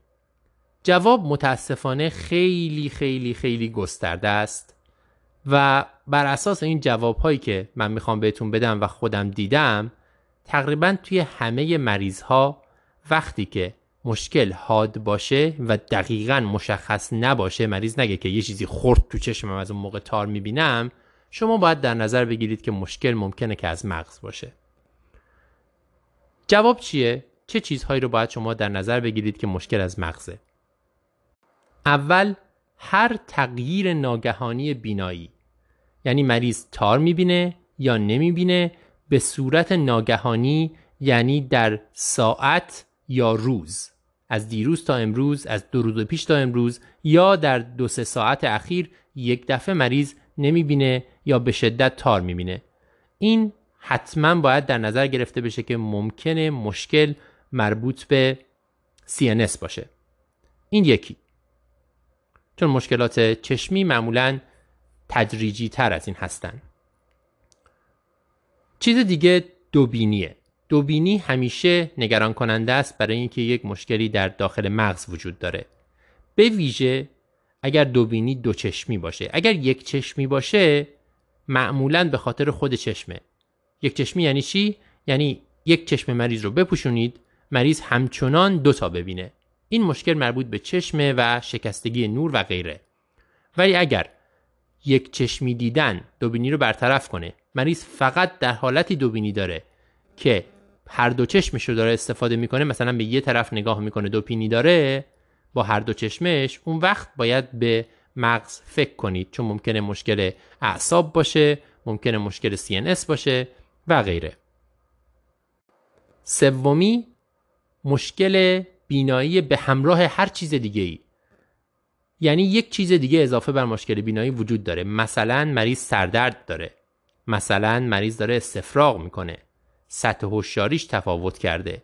یا هر علامت نورولوژیک دیگه ای داره. مریض نمی‌تونه راه بره ایتاکسی داره. مریض ویکنس یا نامنس یک طرف بدن داره. یعنی حس و قدرت عضلانی یک طرف بدن کم شده. هر چیز دیگه ای اضافه بر مشکل بینایی به شما میگه که مشکل توی CNS و باید بهش فکر کنید. اگرچه معنیش نیست که لزوما تو CNS چون همینایی که نام بردیم سردرد و استفراغ می‌تونه گلوکوم باشه گلوکوم حاد باشه همراه با مشکل بینایی. ولی شما باید در نظر بگیرید اینکه مشکل مغزیه. اگر هم گلوکوم باشه که بازم یک اورژانسه و بهتره که مریض رو به صورت حاد بررسی بکنید و سریع ببینید که مشکل چیه. به طور خاص درباره دوبینی اینترنوکلیار افتالموپلژیا خیلی مهمه. یک مسیری توی مغز هست به اسم MLF Medical Longitudinal Fasciculus. این هماهنگ می‌کنه دو تا چشم رو وقتی که به یه طرف داریم نگاه می‌کنیم. شما می‌دونید وقتی شما دارین مثلا به سمت راست نگاه می‌کنین چشم راستتون داره از عصب 6 استفاده می‌کنه. چشم چپتون از عصب 3 چیزی که این دوتا رو با هم هماهنگ می‌کنه اون مسیر MLF توی مغز. اگر اون آسیب ببینه شما موقعی که دارین به سمت راست نگاه می‌کنین چشم راستتون میاد. ولی چشم چپتون از وسط این ورتر نمیاد و مریض دچار دوبینی میشه. من این رو بارها دیدم تو اورژانس. این علامت نشون میده که مشکل داخل مغز قطعا. تو این مریض احتمالا اگه به سمت چپ هم نگاه بکنید چشم چپ میاد ولی چشم راست از وسط این برتر نمیاد. انگار هر دو تا چشم نمی‌تونن بیان وسط. مشکل اداکشن هر دو تا چشم وجود داره. وقتی که مریض به یکی از دو طرف نگاه می‌کنه تنهایی نگاه کنید ممکنه بتونه بیاد. ولی همراه با هم دو تا چشم کار نمی‌کنن. به اینو میگن اینترنوکلال افتالموپلژیا. اگر همچین چیزی دیدید به احتمال بسیار زیاد مشکل داخل مغز از MLF این زایعه در مشکلاتی مثل MS خیلی زیاد دیده میشه. باید حواستون بهش باشه و باید چشم مریض رو نگاه کنید که انگشت شما رو دنبال کنه ببینید که این اتفاق میفته یا نه. به طور خاص این مشکل قطعا مشکل مغزیه.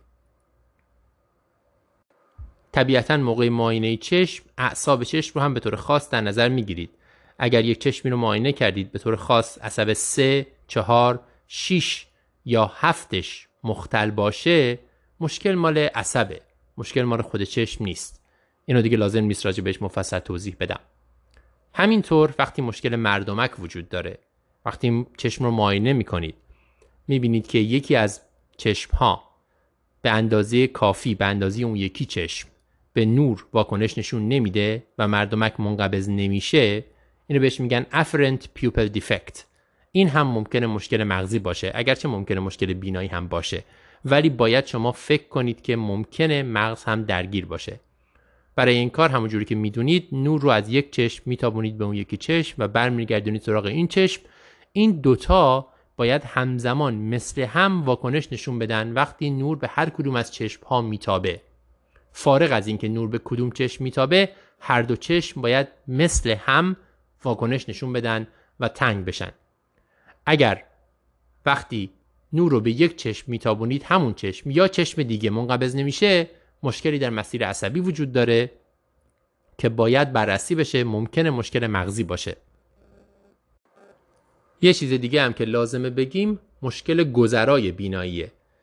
وقتی که مریض بیناییش رو به صورت گذرا به مدت ده دقیقه امروز صبح از دست داده حتی وقتی که فقط درد داشته یا وقتی که احساس فشار کرده توی چشمش و الان بهتره این مشکل ممکنه آموروس باشه. یعنی یک لخته کوچیک که اومده توی شریان بینایی. ممکنه که دفعه دیگه این لخته بره و سکته مغزی ایجاد کنه. این یه جورایی معادل TIA هست. باید حواستون بهش باشه و بررسیش بکنین. خب این چیزایی که نام بردم عملا همه چیز رو نام بردم. تنها شرطی که گذاشتم اینه که ناگهانی باشه. بنابراین عملا معنیش اینه که چشم رو جدی بگیرید.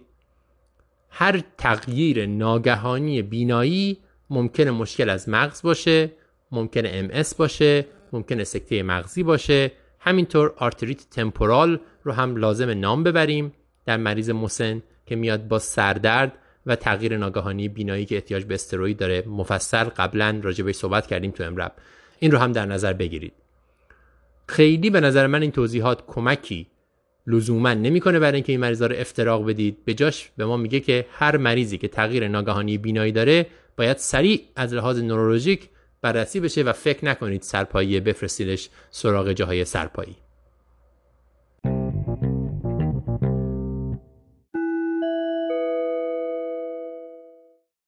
خب همه بحثا رو شنیدین. یه خلاصه بگیم که اصلا ما چی گفتیم شما چی شنیدین؟ چیا به دردتون می‌خوره برای اینکه ببریم بالا سر مریض؟ درباره عفونت ادراری حرف زدیم. گفتیم که برخلاف تصور نه تشخیص عفونت ادرار آسونه نه درمانش سر راسته. گفتیم ادرار رو یعنی آزمایش ادرار رو برای کسایی بفرستید که علامتی دارند شما می‌تونید یک سری علائم رو با عفونت ادراری توضیح بدید. مثلا درد پایین شکم مثلا درد یا تکرر ادرار یا تبی که توضیحی نداره که از کجا داره میاد. خلاصه اینکه یک دلیلی داشته باشه که شما آزمایش ادرار بفرستید وگرنه یک جوابی برای شما میاد که شما نمی‌دونید باهاش چیکار بکنید. بعد گفتیم که چجوری نتایج ادرار رو تفسیر کنید. طبیعتا باید حواستون باشه که نمونه ادرار درست گرفته شده باشه وگرنه تفسیرش خیلی سخت میشه. گفتیم نه باکتری تنها در ادرار نشونی عفونت ادراریه نه WBC تنها نشونی عفونت ادراریه. نه خون. همه اینها بستگی داره به علامت مریض شما و به شرایط مریض شما که مفصل راجع بهشون حرف زدیم. درباره کشت فرستادن هم گفتیم اگر یک عفونت ادراری ساده است که شایع معمولا در خانم های سن باروریه شما احتیاج نیست که کشت بفرستید مگر اینکه چندین بار تکرار شده باشه و سابقه تعداد زیادی عفونت ادراری وجود داشته باشه و احتمال بدید به مقاومت دارویی. اما برای درمان. گفتیم که شایع ترین درمان هایی که الان انجام میشه نیتروفورانتوینه و سفالوسپورین های نسل اول مثل سفالکسین گفتیم سفالکسین احتمال مقاومت دارویی وجود داره. اگر سفالکسین دارین میدین بهتره که سه روزه ندید. حداقل پنج روز بدید. پنج تا هفت روز. برای درمان عفونت ادراری مجاری بالاتر یعنی پیلونفریت عفونت های کلیه و اینها شاید تنها جاییه که هنوز سیپرو سیپروفلوکسازین و کلا خانواده این داروها می‌تونن استفاده بشن. به خاطر اینکه اگر شما بخواین سفالوسپورین نسل اول مثل سفالکسین بدید باید دو هفته کامل بدید که ممکنه مریض دو هفته کامل نخوره. و چیزایی مثل نیتروفورانتوین اینها هم اثر کم داره به ویژه در مریض های سن بالا که GFR شون پایینه. بنابراین تنها گزینه خوبی که برای ما میمونه همون سیپروفلوکسازینه. طبیعتا باید حواستون باشه برای سیپرو. مریض مثلا همزمان استروید نخوره مشکل تاندونی نداشته باشه مشکلات عروقی مثل آنوریسم آورت شکمی سابقه dissection اینا نداشته باشه. چون می‌دونیم که داروهای خانواده سیپروفلوکسازین به عبارتی فلوروکینولون ها این مشکلات رو ایجاد می‌کنن مشکل تاندونی مشکل عضلانی ایجاد می‌کنن و ممکنه عوارض زیادی تو این مریض ها داشته باشن.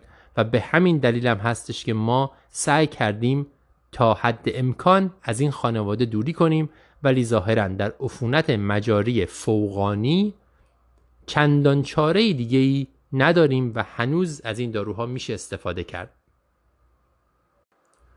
اگر که مریض فولی کاتتر داشته باشه مشکل بیشتر میشه. اینکه کی فولی رو بفرستید یعنی کی گورین رو از فولی بفرستید برای آزمایش کردن حتما باید دلیلی داشته باشید که عفونت وجود داره. به خاطر اینکه خیلی از این مریض ها تقریبا 100 درصدشون در فاصله یه ماه دو ماه باکتری دارن کلونیزه شده اونجا و این نشونه لزوما عفونت ادراری نیست.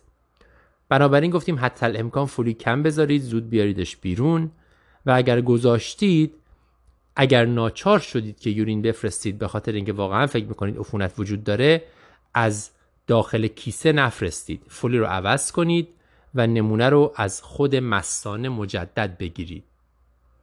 طبیعتا تو این مریض ها حتما باید کشت هم بفرستید. تو خلاصه مقالات مقالات مختلفی رو بررسی کردیم. مثلا من فقط چند تاشون رو نام می‌برم. گفتیم که تو مرز ARDS هدف رو بذاریم. سچوریشن 92 تا 97 نه 100 درصد. نه 88 درصد. یه چیزی این وسط مناسب به نظر می‌رسه که باشه. همینطور دو تا از استفاده های کتامین رو گفتیم. گفتیم با کتامین میشه لسریشن بچه ها رو درمان کرد بدون نیاز به لایدوکاین و همینطور هم راجع به مطالعه حرف زدیم که از کتامین استفاده شده بود تو اورژانس برای درمان سویسایدالیتی یعنی مریضی که می‌خواد خودکشی کنه. گفتیم که به نظر می‌رسه که ما خیلی بیشتر از اون چیزی که criteria ها میگن لازمه که CT آنژیوگرافی گردن order بدیم. در مریض های multiple trauma مخصوصا وقتی تروماشون شدید باشه. چون احتمال این عارضه ها هست و متاسفانه criteria های موجود خیلی مفید نیستن. حساسیتشون بالا نیست. برای اینکه ما بتونیم ازشون استفاده, استفاده کنیم و اجتناب کنیم از order کردن CT angio.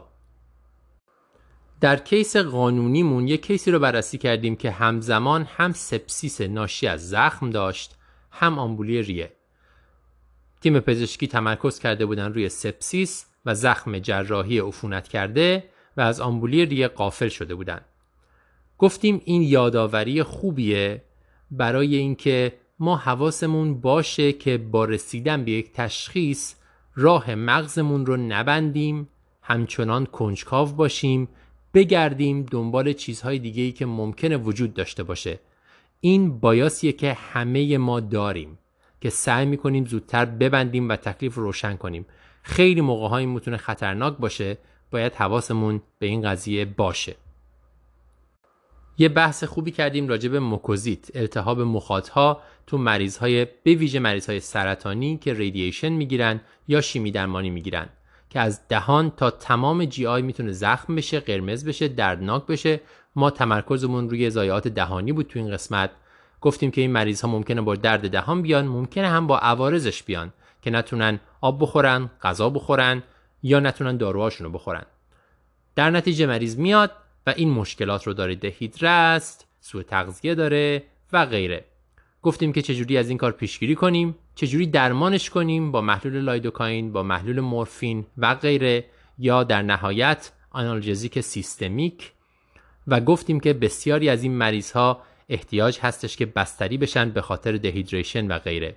اینم گفتیم حواسمون به هرپس باشه. اگر که زایعه دور لب یا روی زبونه احتمال هرپس هم وجود داره باید در نظرش بگیریم. همینطور در مورد احتمال خونریزی و عفونت این زایعات گفتیم با توجه به اینکه زخمن و ممکنه که باکتریا بتونن برن توشون و باکتریمی سیستمیک ایجاد کنن یا خود زایعه خونریزی کنه که میشه با فشار مستقیم یا با TXA امتحان کرد که بتونیم جلوی خونریزی رو بگیریم. در قسمت تبورجانس در مناطق دوردست راجع به یک اتفاقی صحبت کردیم که چند سال پیش تو شمال کانادا افتاد. یک آقای تفنگ به دست تو شهر شروع کرد به شلیک کردن و مردم زدن. قضیه رو از دید تیم پزشکی که اون روز این آدمای تیر خورده رو می آوردن براشون گفتیم. یک بخش بحث بخش این بود که چیکار کنیم تا با این شرایط خودمون رو تطبیق بدیم و بتونیم بهترین کار رو تو این شرایط بکنیم. مهمترین چیزی که شاید تو این بحث مطرح شد آماده بودن برای این شرایط بود. غیر از اینکه صدا بزنیم همه بیان به کمک و چه کارهایی برای تروما انجام بدیم و غیره چیزی که به اینا خیلی کمک کرد این بود که یه پروتکلی داشتن که به طور اتوماتیک انتقال مریض ها به جاهای دیگه فعال شد و در عرض 3 4 ساعت آمبولانس و هلیکوپتر و هواپیما اونجا بود که مریضا رو منتقل کنه به جاهای دیگه. بعدش هم یه بحث بسیار مهم کردیم درباره اثرات روانی همچین وقایعی روی خود ما و روی کارکنان. گفتیم که دبریفینگ یعنی حرف زدن راجع به اتفاقی که افتاده خیلی مهمه. اینکه بعد از هر احیایی تیم رو جمع کنیم و در عرض 3 4 دقیقه راجع به تجربهمون حرف بزنیم.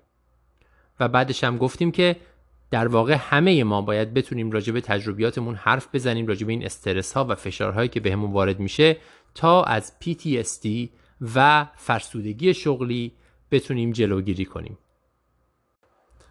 در قسمت اگزیکیوتیو صحبت کردیم درباره اینکه چقدر مهمه که متخصصین طب اورژانس مدارج اجرایی داشته باشن و وارد دنیای اجرایی بشن.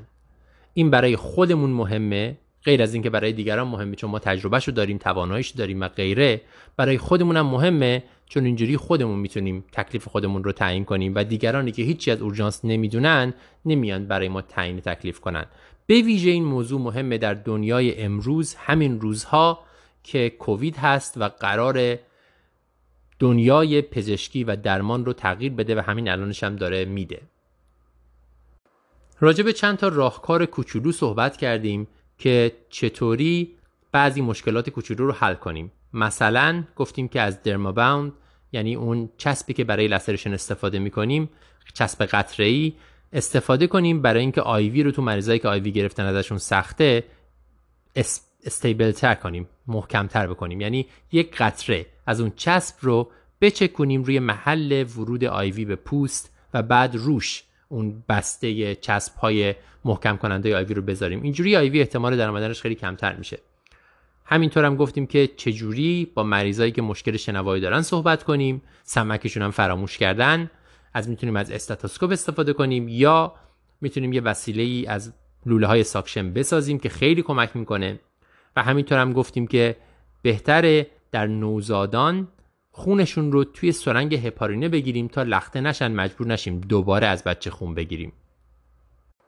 درباره رش در نوزادان خیلی مفصل حرف زدیم. من واقعا نمی‌خوام و نمی‌تونم جزئیاتش رو همه رو از نو برم بگم.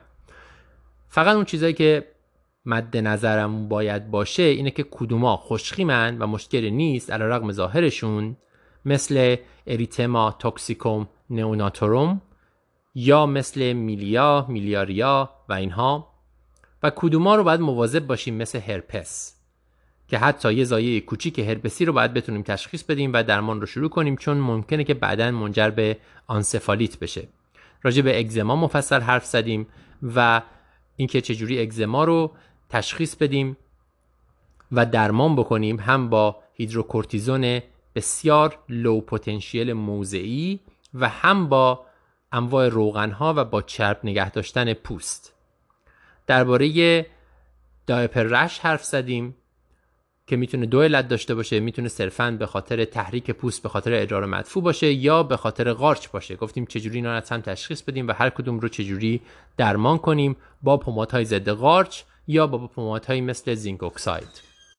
راجع به همانجیوم های سر و گردن هم گفتیم باید حواسمون باشه چون این همانجیوم ها می‌تونن در داخل راه هوایی هم رشد کنن و مشکل راه هوایی ایجاد کنن. بنابراین خیلی از اینا رو باید ارجاع داد به متخصص که این همانجیوم ها رو بردارن قبل از اینکه بزرگ بشن. یه بحث مفصلی هم بابک کرد درباره sepsis و یه مرور کلی کردیم به اینکه مریض سپتیک رو چیکار باید بکنیم. از مایع گفتیم که مراقب باشیم برخلاف اون چیزی که هی ما رو حل میدن که بیشتر مایه بدیم بیشتر مایه بدیم مواظب باشیم که اینو بر اساس نیاز مریض تنظیم کنیم. خیلی موقع ها زیاد مایه دادن زیاد سرم دادن به درد مریض نمی‌خوره. باید کم کم بدیم ببینیم وضعیت مریض چطوریه. گفتیم ها رو زود شروع کنیم و بعدش می‌تونیم قطعش کنیم اگه احتیاج بهش نداریم. ولی تقریبا همزمان با مایع باید شروعشون بکنیم و می‌تونیم از طریق IV محیطی بدون اینکه لازم باشه central line بذاریم اینا رو بدیم. اگه یه IV خوبی داشته باشیم و نیازی نیست central line بذاریم خیلی موقع های موقتیه. ما کوتاه میدیم مریض فشارش میاد بالا و دیگه نیازی بهش نیست. طبیعتا اگه بخواد ادامه پیدا کنه بیشتر از چندین ساعت لازمه که ما یه central line بذاریم. خیلی موقع هم می‌تونیم اینا رو با midline بذاریم. راجع به midline هم مفصل حرف زد بابک. اینم خلاصه مطلب. امیدوارم که مباحث به دردتون بخوره. با ما تماس بگیرید. اگر مبحث خاصی رو می‌خواهید ما مطرح کنیم. اگر نظری دارید نسبت به مبحث خاصی یا چیزی می‌خواهید توی این پادکست حرف زده بشه راجع بهش به ما می‌تونید از کانال تلگراممون مسج بزنید پیام بفرستید یا می‌تونید برای ما ایمیل بزنید. یادتون باشه که کتاب کووید 19 امرپ رو ازش استفاده کنید. به دیگران بگید که این کتاب وجود داره به فارسی ترجمه شده تا بتونه این کتاب فایده داشته باشه با توجه به شرایط فعلی کووید در ایران. در نهایت باز هم فراموش نکنید که کاری که شما می‌کنید بسیار بسیار ارزشمنده. موفق باشید. به امید دیدار ماه آینده.